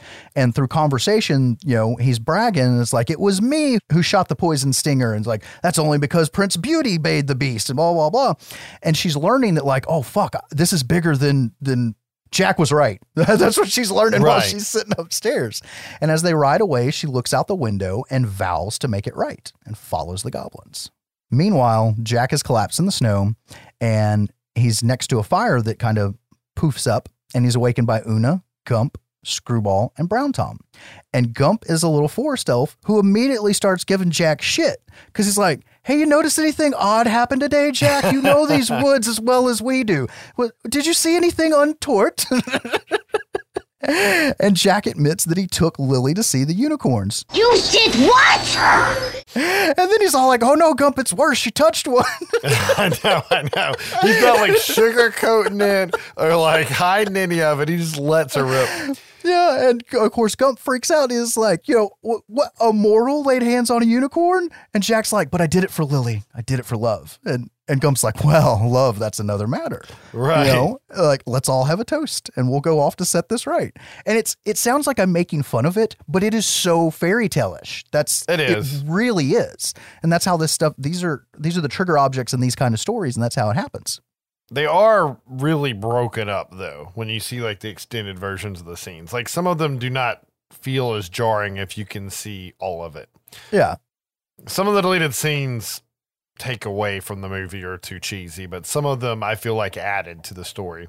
Yeah, this one, the whole thing with, with that was cut in this version with the fairy dance and kind of introducing the characters, it felt more fairy tale-ish. Yeah. Um, things do feel a bit abrupt here, especially with how over the top Gump is with "you've done fucked everything up." You know, let's yeah, have a because toast. you don't get the playtime into the pissed, into the oh, it's love. You just get like it's just like emotion, emotion, emotion, and it's even more like disturbing because the wrong voice is coming out of the body.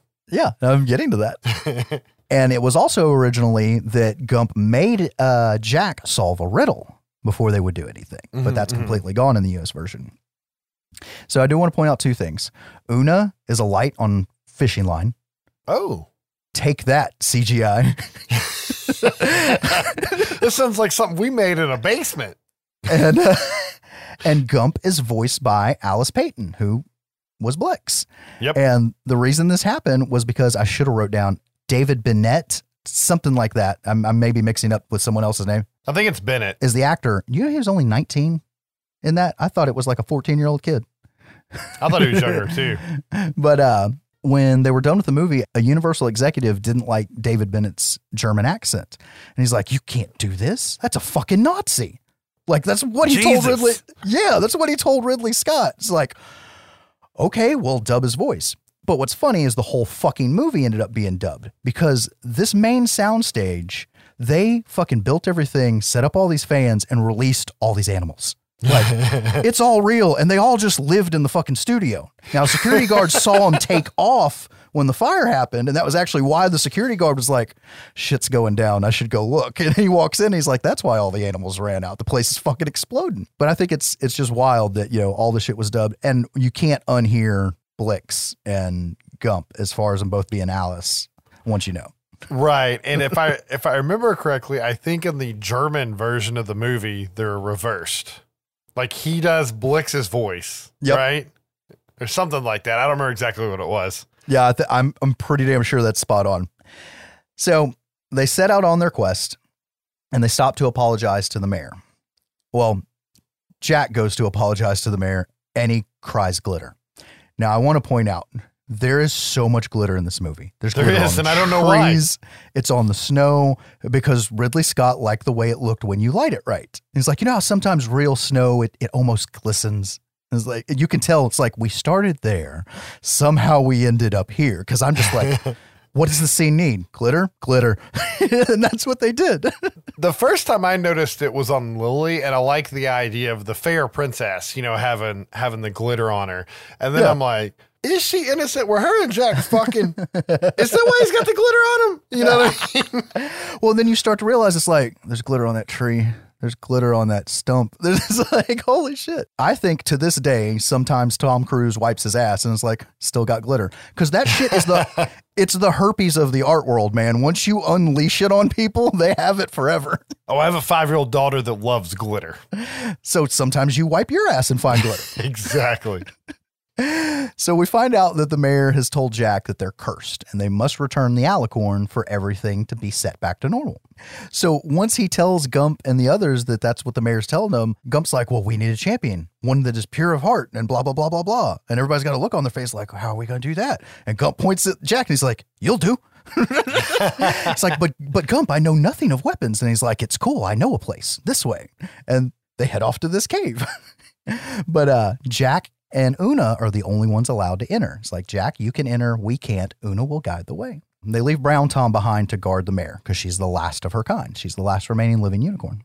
So in this cave where uh, Jack is going to retrieve the master sword and some sweet bottle cap armor, Do you know how much that shit would be worth in the Fallout world?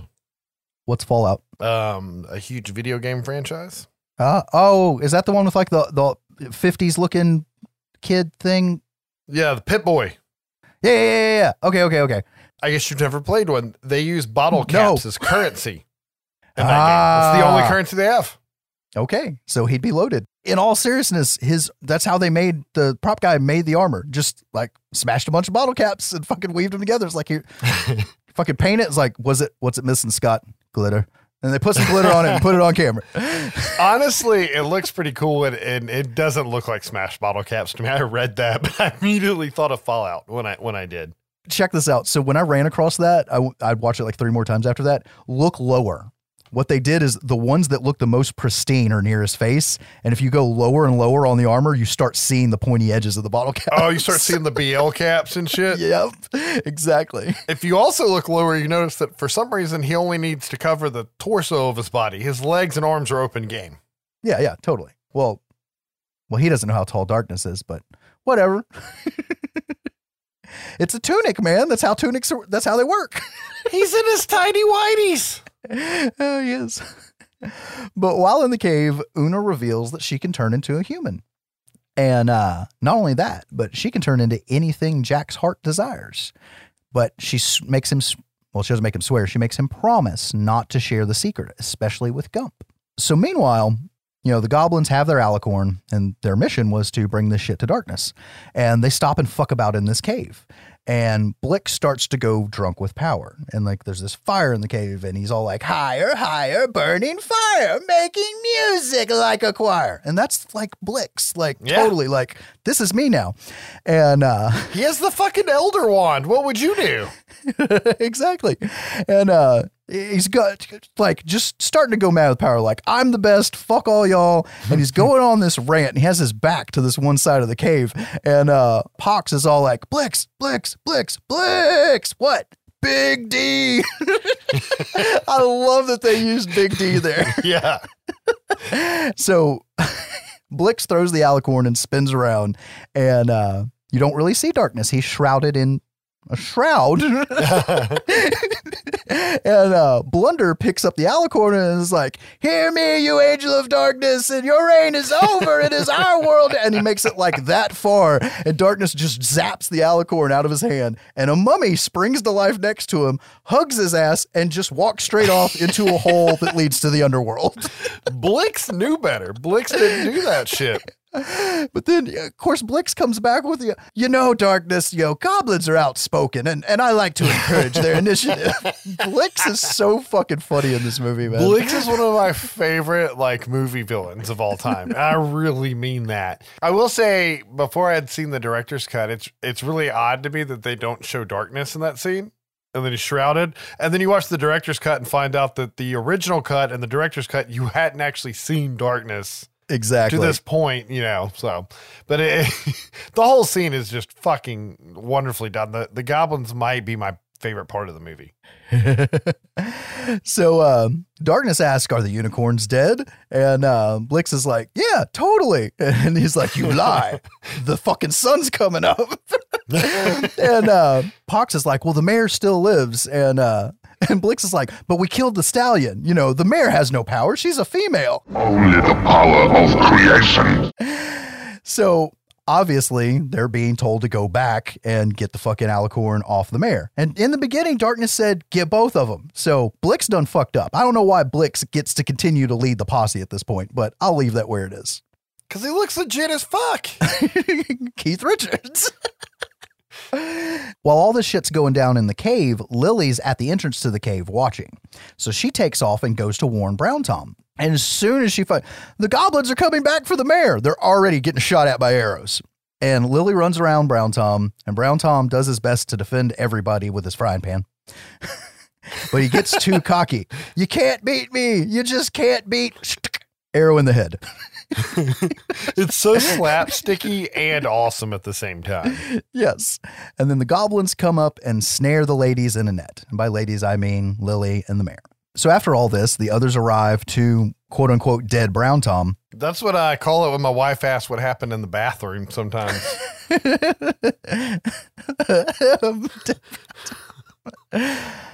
But they quickly realize that the only thing that was killed was Brown Tom's elderberry wine. And uh, they know that the that Lily and the mayor have been captured, and they head off to the great tree. But first, they must pass the bog of eternal stench. but they make it to this swamp that they have to cross to get to the big dark tree. And Screwball is the one saying, I don't want to go, I don't want to do this. And Gump's like, Good, you go first.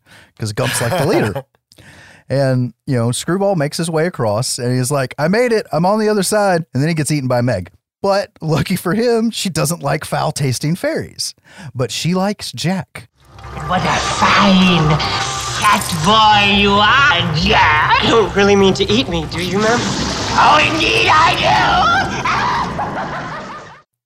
I fucking love Meg, and she is one of the most Sam Raimi looking creatures I've Yeah. ever seen. Like, she could just pop up in an Evil Dead movie, and I wouldn't give a fuck. It would make Yeah. sense. Now, you want to talk about shitty, jarring cuts in the US version? I am right there with you on this one because uh, this exchange happens and then he immediately chops off her head. Yeah. And that you'll notice when she first comes out, she's looking at his shield and tapping on it with her nails a little bit, like she's looking at herself. And in the director's cut, he actually starts talking about how she's so beautiful and fair and how men must love her and tricks her into being distracted by her own reflection, admiring herself, and then chops her head off. Yes. That makes so much more sense because this is just a dude who sits around and pets foxes and talks to birds and shit. You sound like me on my poltergeist rant. But at any rate, mini boss defeated. so once the whole group makes it across, they're walking across the stone that shifts, and I think it's Screwball. Oh my God, how do I not know this for sure? I'm pretty sure it's Screwball. Goes to grab a vine, and he does the yank thing to see if he'll hold his weight, but he like lets the shock of his weight hit the rock some more. and so it falls, and they all end up falling. And uh, they shoot the tubes like in Goonies and uh, they land in or they slide down into the bowels of the great tree and they land in darkness's pantry and that's really what it is we're about to find out Is it an oubliette? No no no no there's well so an oubliette the only way to get in is straight up and straight down right Right, right. sure Does that make hell an oubliette? Deep thoughts with Jesse. So now in this pantry, they realize in the cage next to him is Blunder. So he didn't slide down into the bowels of hell, he slid down into the bowels of the tree. And he takes off his helmet and reveals he's just another fucking elf.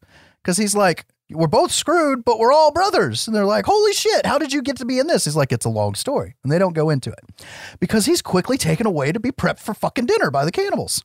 I really like if you look one of his hands and maybe even one of his feet, he's turning into a goblin.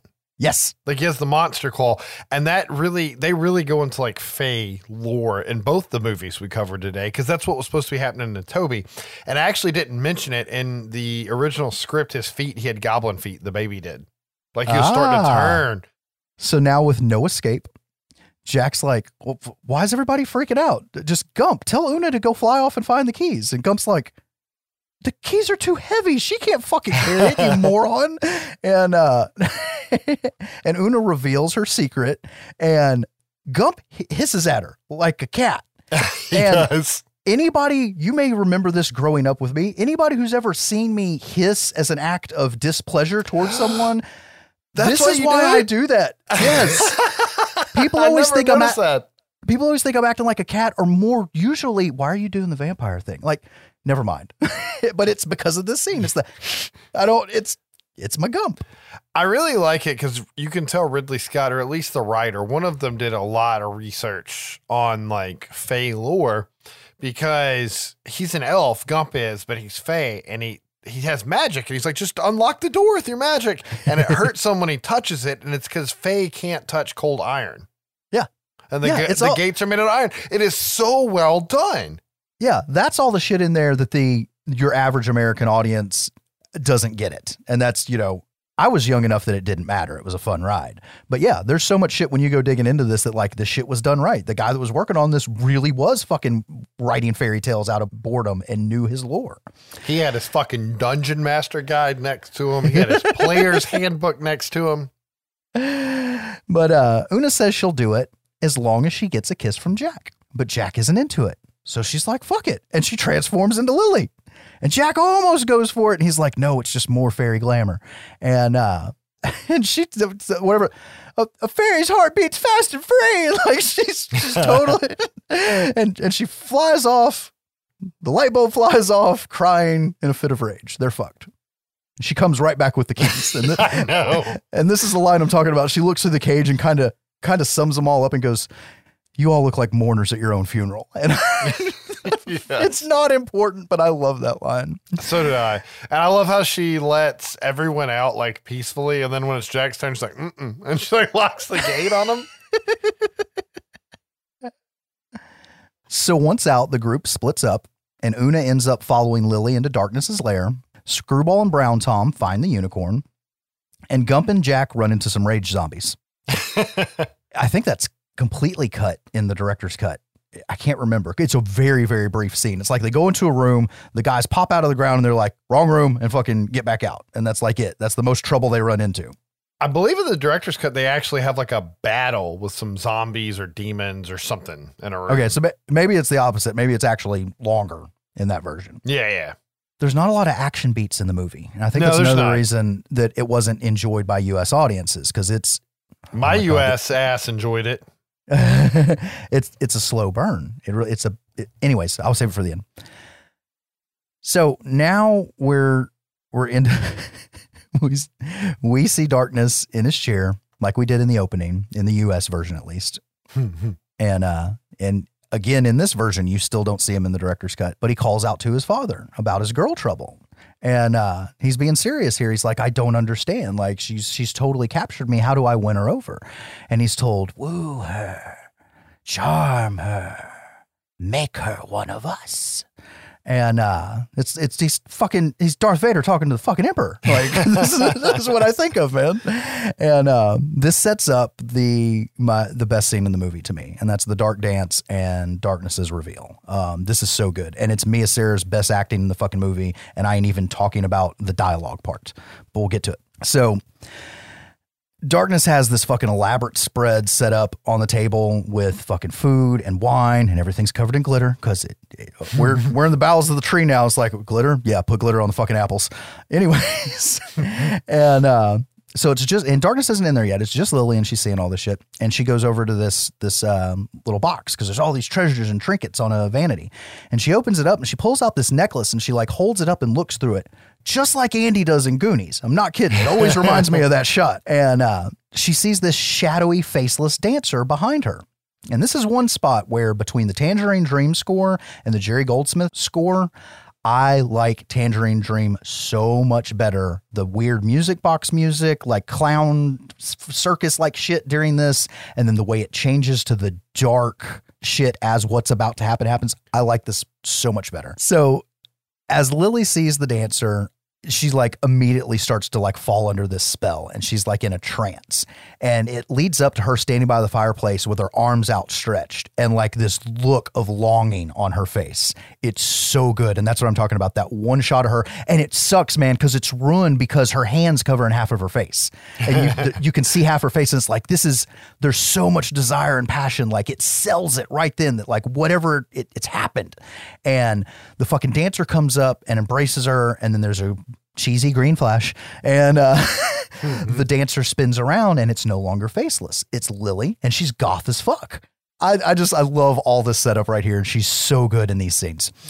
And she spins around until she stops in front of the mirror that looks like it birthed the oculus mirror. And before she has time to realize what the fuck have i turned into the fucking fingernails and hand come out of the mirror and the hoof comes out of the mirror and darkness is slowly fucking revealed stepping out of the mirror and in the director's cut this would be the first time you actually see his ass none of the blacklight shit from the opening and it's very powerful. I would say it's the best villain entrance in the history of film, maybe. If Yeah. if you're watching the director's cut. Because you had you've watched this movie, you've heard his voice, you've seen the shroud, and then now you see this giant fucking demon step out of a mirror. Now, I'm going to blow your mind here for a second. So, the Shadow Dancer thing was not the plan.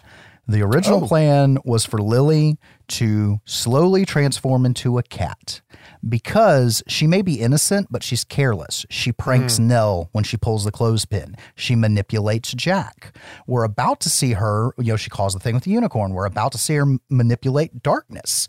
Like there's something within her, but at the same time, that's being played with Anyways, so the idea was the more corrupt she became, she would turn into more of a cat. And by this point in the movie, she's almost full cat. And then darkness steps out of the mirror and they fuck. That's what was supposed to happen.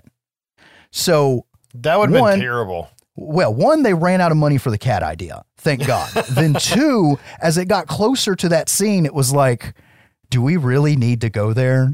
And somebody was smart enough to say we don't. So they didn't. So as darkness comes out of the mirror, she fucking faints. And he leans over, and there's that wide shot of him leaning over and the fucking wind blowing his cape and shit. And they don't hold on it long enough, but god damn, that looks good. and uh, she comes to with his big, evil, fucking red ass face right in front of hers. And she can't scream, she can't do anything. And she does the perfect little kid, I'm so terrified I have no voice thing as she scurries backwards away from him. It's great. It's so phenomenal. I, I'm sorry, I'm going to hang here for a while and I'm going to gush a lot and then I'll move on. This scene is like the the Escher painting scene for me in Labyrinth. Like this is possibly my favorite scene in the movie, honestly. But uh, we quickly learn because there's conversation because he's got this spread set up and he's like, "How does my bride like her dress?" and like all this shit. Like he's like, "You're mine now." Like like come here with me. And uh, he ends up saying that he's found his true mate. Was it not your sin trapped the unicorn? Even now, the evil seed of what you have done germinates within you. So what we see is by now Jack and Gump are watching through the doors because Oona saw what was going on. Obviously, she went and got them, and Gump's already saying, "Well, she's turned. Be thankful she still lives. Like, like, don't go with your heart now, Jack. We're on a mission." And uh, he doesn't say that verbatim, but that's the point he gets across. And um, they hear Darkness say, "The last unicorn dies tonight because Sunshine is his destroyer." One of my biggest beefs with the director's cut is the movie opening with that monologue. I don't think it's fair to open with darkness saying, I require the shadows of the darkness because sunshine is my destroyer, and then move on to the movie. I like it being revealed later in the movie. It's kind of neat though because he also talks about how he can't like basically manipulate anything in the human realm while there's light also, right? Like that protects everybody. And I feel like that makes you understand why it's Blix and these other two goblins running around instead of this fucking giant demon going and whooping ass himself. It's because he literally is powerless as long as Yeah. the sun's allowed to rise. So I, I kind of like this setup a bit.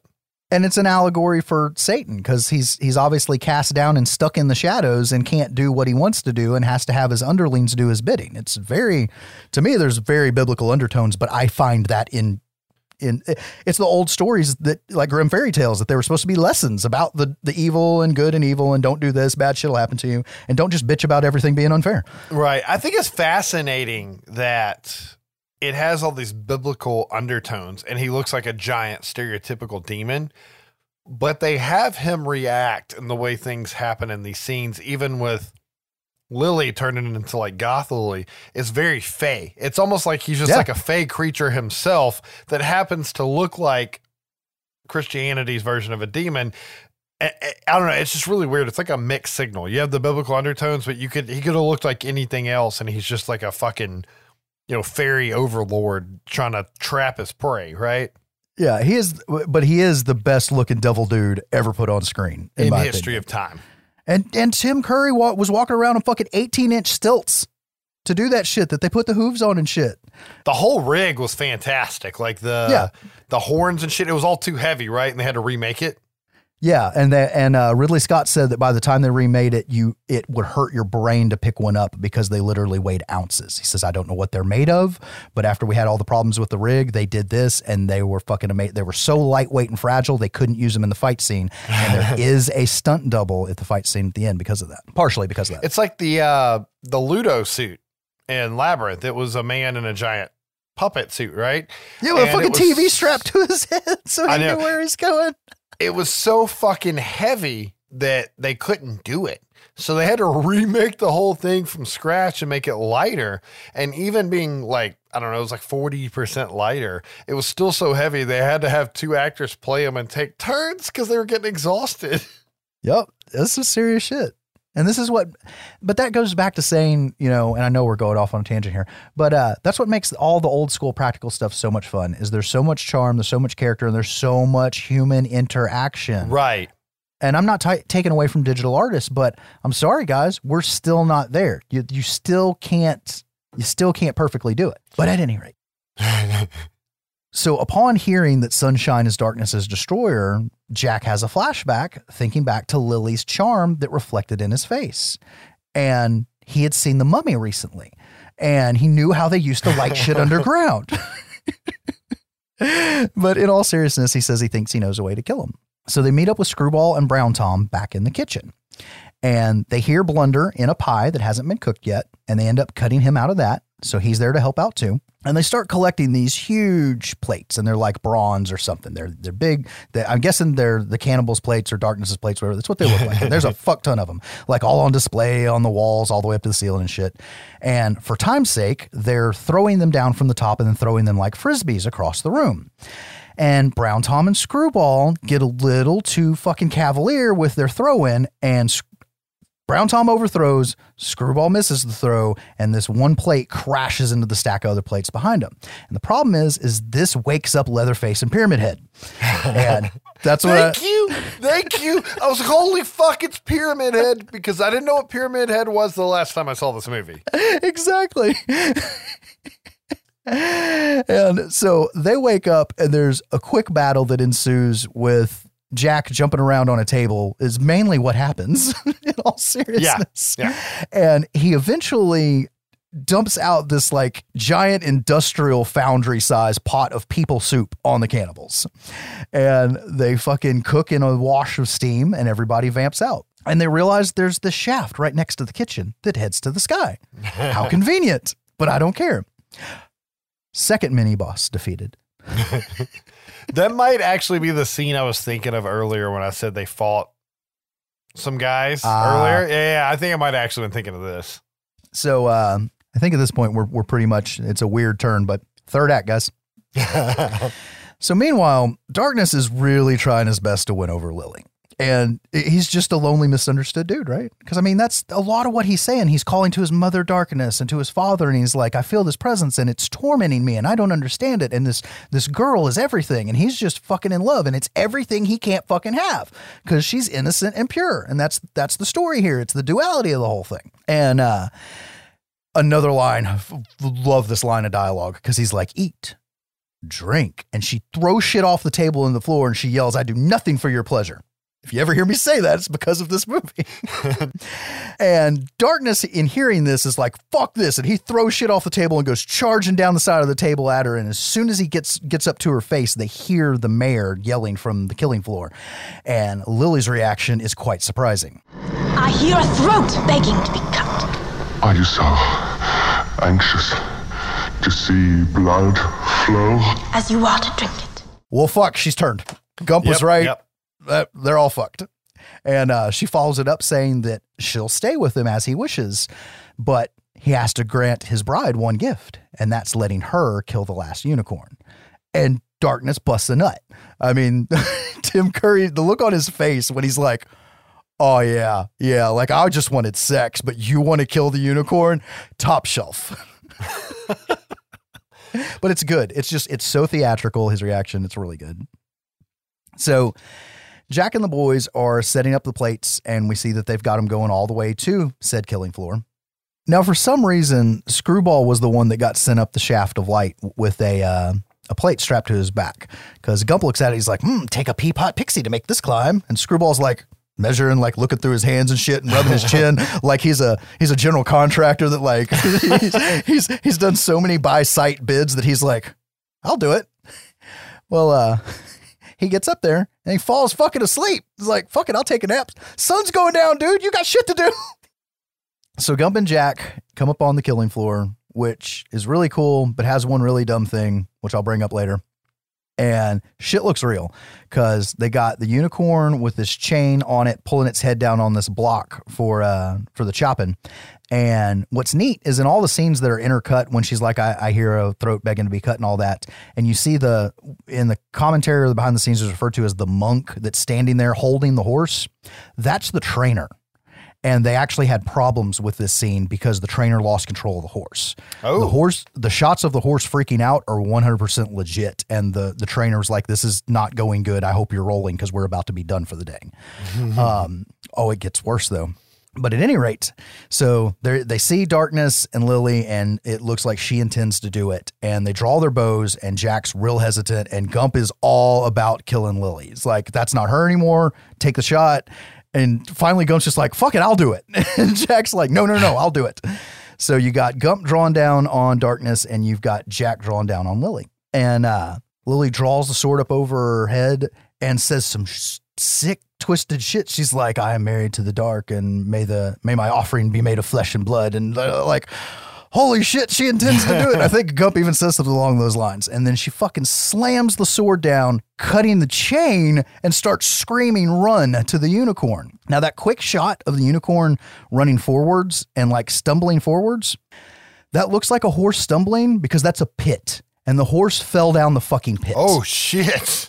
But it's okay. They had six of them. Horses, not pits. But in all seriousness, the horse fell. They kept the shot.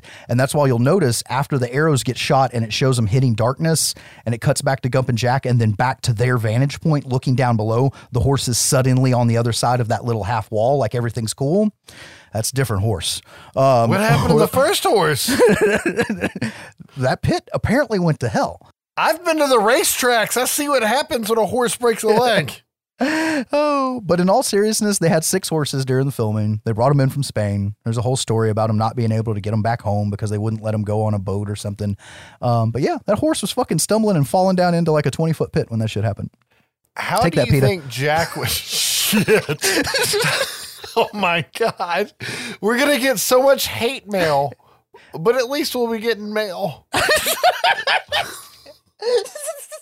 How do you think uh, Jack would have felt if he was wrong and she like straight up slit the unicorn's throat though? Like for real, it would have been like, hmm, I'm out. I, I think, in all seriousness, I think we would have got a real quick, like, and the fucking eagles from Lord of the Rings would fly in through that big hole in the wall and carry Jack away. so after all this shit goes down, Jack zip lines down. There really is like a zip line there for some reason, down to darkness, and they go hand to hand while Gump sends down a volley of arrows. What have we here? A little boy. Jack is obviously no match for darkness. His first fight was with Meg Mu- Mucklebones, and that was like what two hours ago, and and he's a tiny little dude compared to fucking like devil dude, Satan, Beelzebub, whatever the fuck he is. I love that he's just called Darkness. That's Lord Darkness. That's awesome as shit. But uh anyways, so they start to fight. And like Darkness will like barely swing his giant sword at, at at Jack and like it dents and cut and caves in his fucking shield with one hit and shit. So Jack's doing all his flips and shit and jumping around. Well, and this Tom Cruise was not all about doing his own stunts back then, by the way. He did what he could, but there was a lot of stunt work. Yeah. It was not him. And it's one of those speed and finesse versus brute strength battles, right? Yes, and I buy that because Darkness is big and slow, and he's small and fast. He can evade, then so that's what he's doing. But eventually, Darkness grabs him by the face and throws his ass across the room, and he hits the ground, and he notices that he's sitting next to the fucking alicorn. So Darkness must have dropped it when he went fucking you know two handed with his big ass sword, and uh, it goes into this like little fiery fucking hole in the floor. It's it's hell stuff, you know, just whatever. And Darkness is like fucking summoning fire and little poofs and stuff. Like you could tell where the big budget version of this would Yeah. have went. So as Jack reaches into the little hell stuff to get the alicorn, we cut back to Oona. And Oona has flown up to help Screwball because Gump had sent her and said, It's time, we're set up, you go. And she's been we've been seeing shots of her going down the hallways and shit. And you'll notice in those shots she looks like a batteries not included UFO. Like she's real she's real big and weird in those shots. Those are optical. The rest of it's a light on the string, but and this is probably the light on the string and then just blown up in composite, but she looks different and I don't like that. But anyways, so she gets up there and Screwball's asleep and she can't lift the fucking plate, but she wakes him up and together they lift up the plate and we follow the blue beam of light as it flies around and back to Blunder, who you mentioned who was turning into a goblin. He's standing in front of the closed doors to the killing floor just as looking at his hand like this shit's getting worse. This thing's got to go. the light hits the last mirror, blasts him, blows the doors off their fucking hinges, just as Jack plunges the alicorn into Darkness's stomach. And as soon as Darkness is hit by the light, it doesn't knock him back first. He just throws his fucking head up and he's like, Father, protect me. And he fucking goes sliding towards this giant hole in the wall. If sunshine is your only destroyer, why do you why'd you build a room with a giant hole in the wall that goes outside? I'm so just saying. I took that as part of like the biblical sense. Like he was the darkness from the void and he was banished, and that's just more of the void. Like that, his world is like on the edge of the void. Hey, And honestly, that's how I took it. it's a fucking fairy tale movie. I'll buy that. I'll, I'll, I'll, I'll fucking tip. so darkness throws his hands out to the side and like his claws and the alicorn because he's got that one hand like making sparks as he's sliding back. And he delivers his uh, no light without dark monologue and he slides back all the way to the edge and jack picks up uh, darkness's big ass sword. And there's a real good shot of of jack in the the smoke and all the steam and shit and him slowly raising the sword up next to him. And you cannot tell me that does not look like a piece of fucking zelda art. It really does. I'm so serious right now. And he gets up to darkness and he fucking chops off his hand. The alicorn falls to the ground and darkness flies off into the night sky and explodes like the original Death Star explosion. It wasn't a big overproduced thing. It's just five little points of light that fly off to the side. Luckily, in the director's cut, there's not seven fireballs and a ring of Saturn flying off of darkness when he explodes. How is it that I'm putting so much Star Wars shit in this? You turned into me for one episode. Oh, so darkness is is dispatched, and they find Goth Lily under a sleeping spell.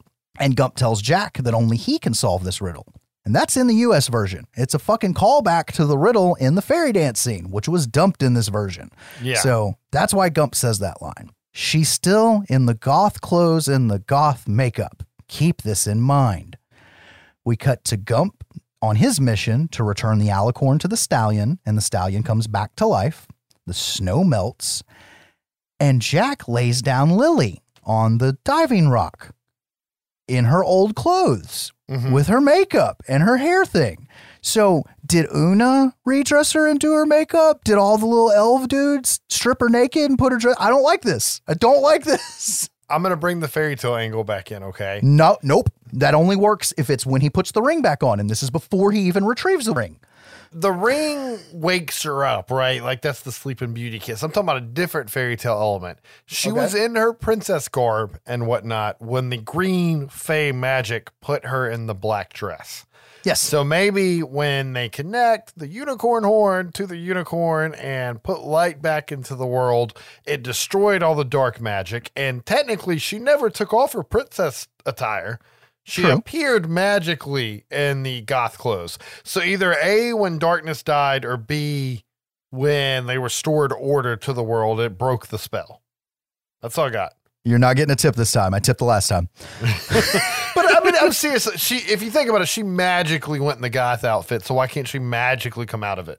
I'm with you on that. I just I would have liked, and I'm I understand where you're coming from. Where the alicorn sets the world right. Why doesn't it? Why can't it? Why is it a stretch to say it sets Lily closer back to normal?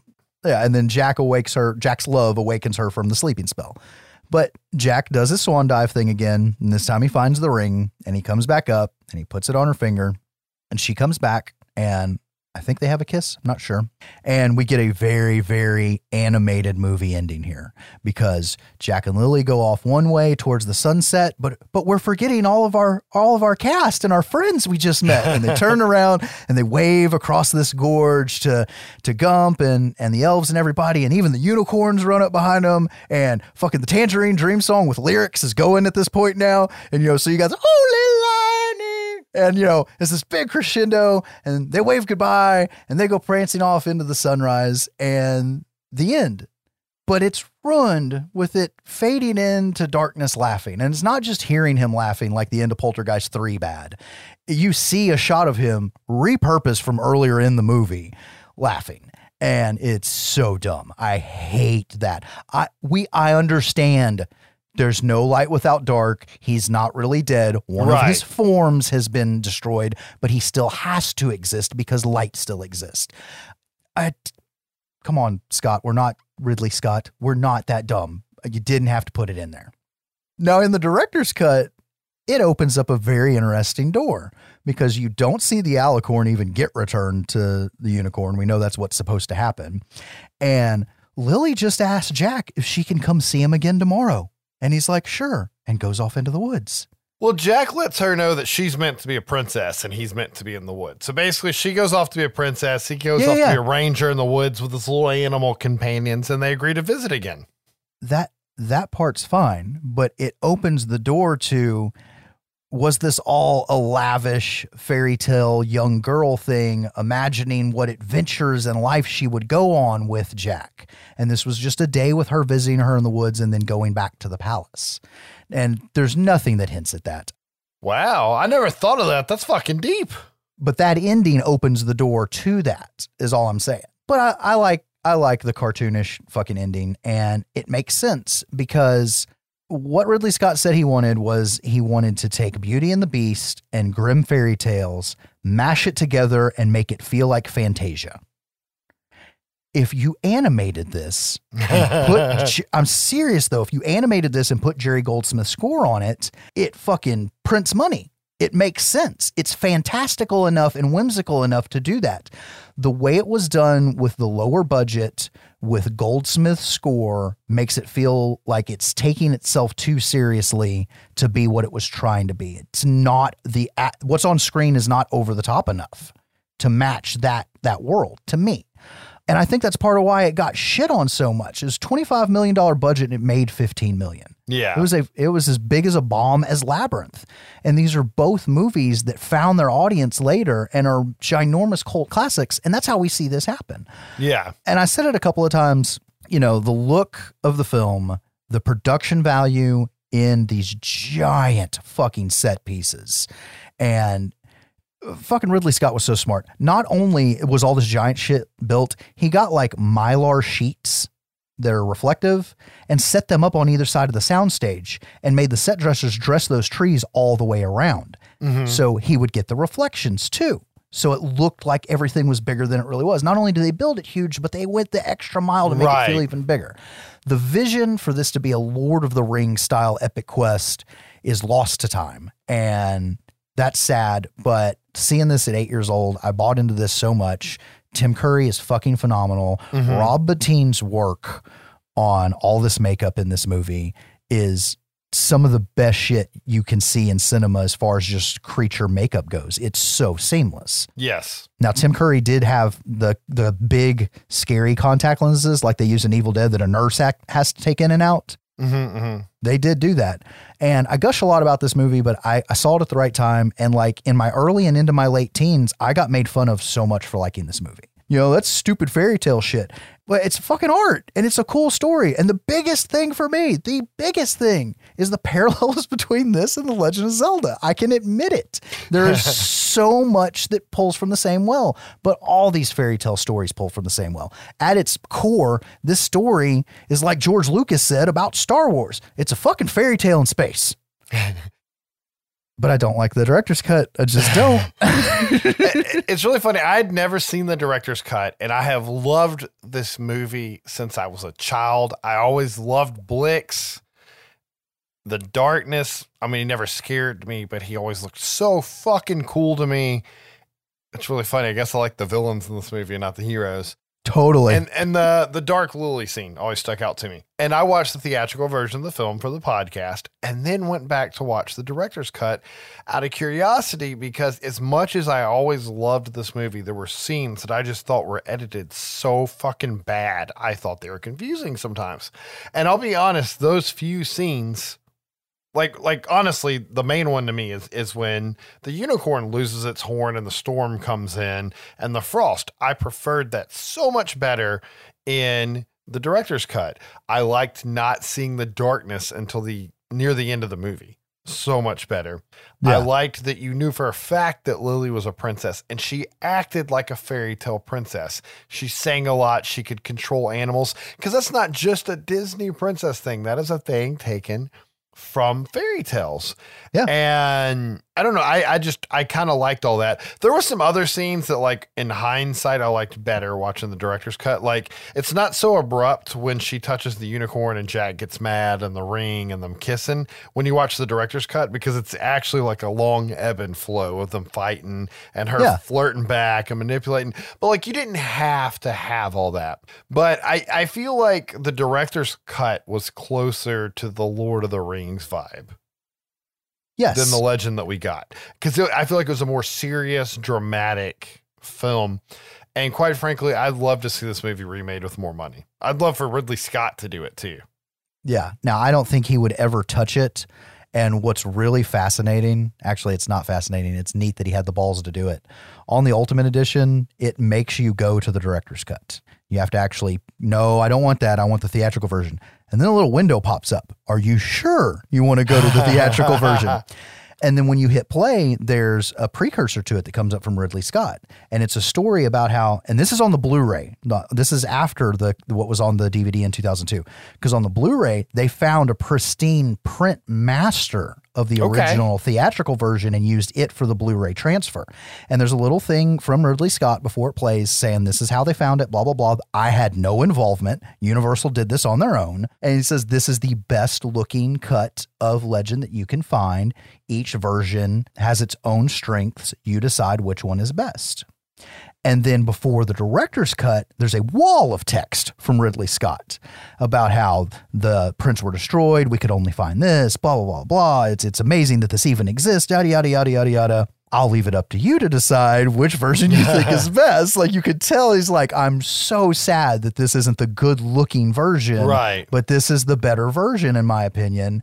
And maybe that goes a long way with it. Maybe I'm used to seeing the really good cut of it. And I'm going on and on about this movie. I fucking love this It's because we love we love both of these movies. I will say Labyrinth is my favorite of the two, but I love them in different ways. There's other things that I got into with like fantasy novels and stuff that I feel like Labyrinth hits that well so hard. Yeah. I think's why I like it. And Bowie's fantastic in it. But uh they're they're both great movies. I'm really sad that we couldn't fit Dark Crystal into this episode. But hint, hint, there will be a Dark Fantasy 2 down the road. Well, I mean, what else is out there? Like what? Willow, Time Bandits, Never Ending Story? What the hell could we cover? All of it yes. soon. So, in all seriousness, guys, this is a departure. My experience, at least, people that are into horror are the same people that are into these weird pigeonholed genre flicks that nobody appreciated when they came out and everybody loves them now. So it's they both have elements of dark shit even though you just listen to two guys nearly 40 go on and on about two coming of age stories of girls, which is one way you could look at it. They're still fucking fun and please give us that feedback to let us know if you like us branching off into territories that are still relatable to the horror genre. But you have time to tell us your thoughts on that because on the next episode, we're going to cover the Nightmare on Elm Street franchise. This is God. Oh shit. Yes, Josh, this one's on you. As usual, guys, thanks for downloading the show and spreading the word. Please do not forget to rate and review us online. And please, please send us comments, questions, and suggestions to our email, sbyspodcast at gmail.com. We would also love it if you could follow our Twitter and Instagram, both at sbyspodcast. And if you could get some other people to follow us too, it might motivate us to use them more. See you guys on the next one. Thanks for listening. I am a part of you all.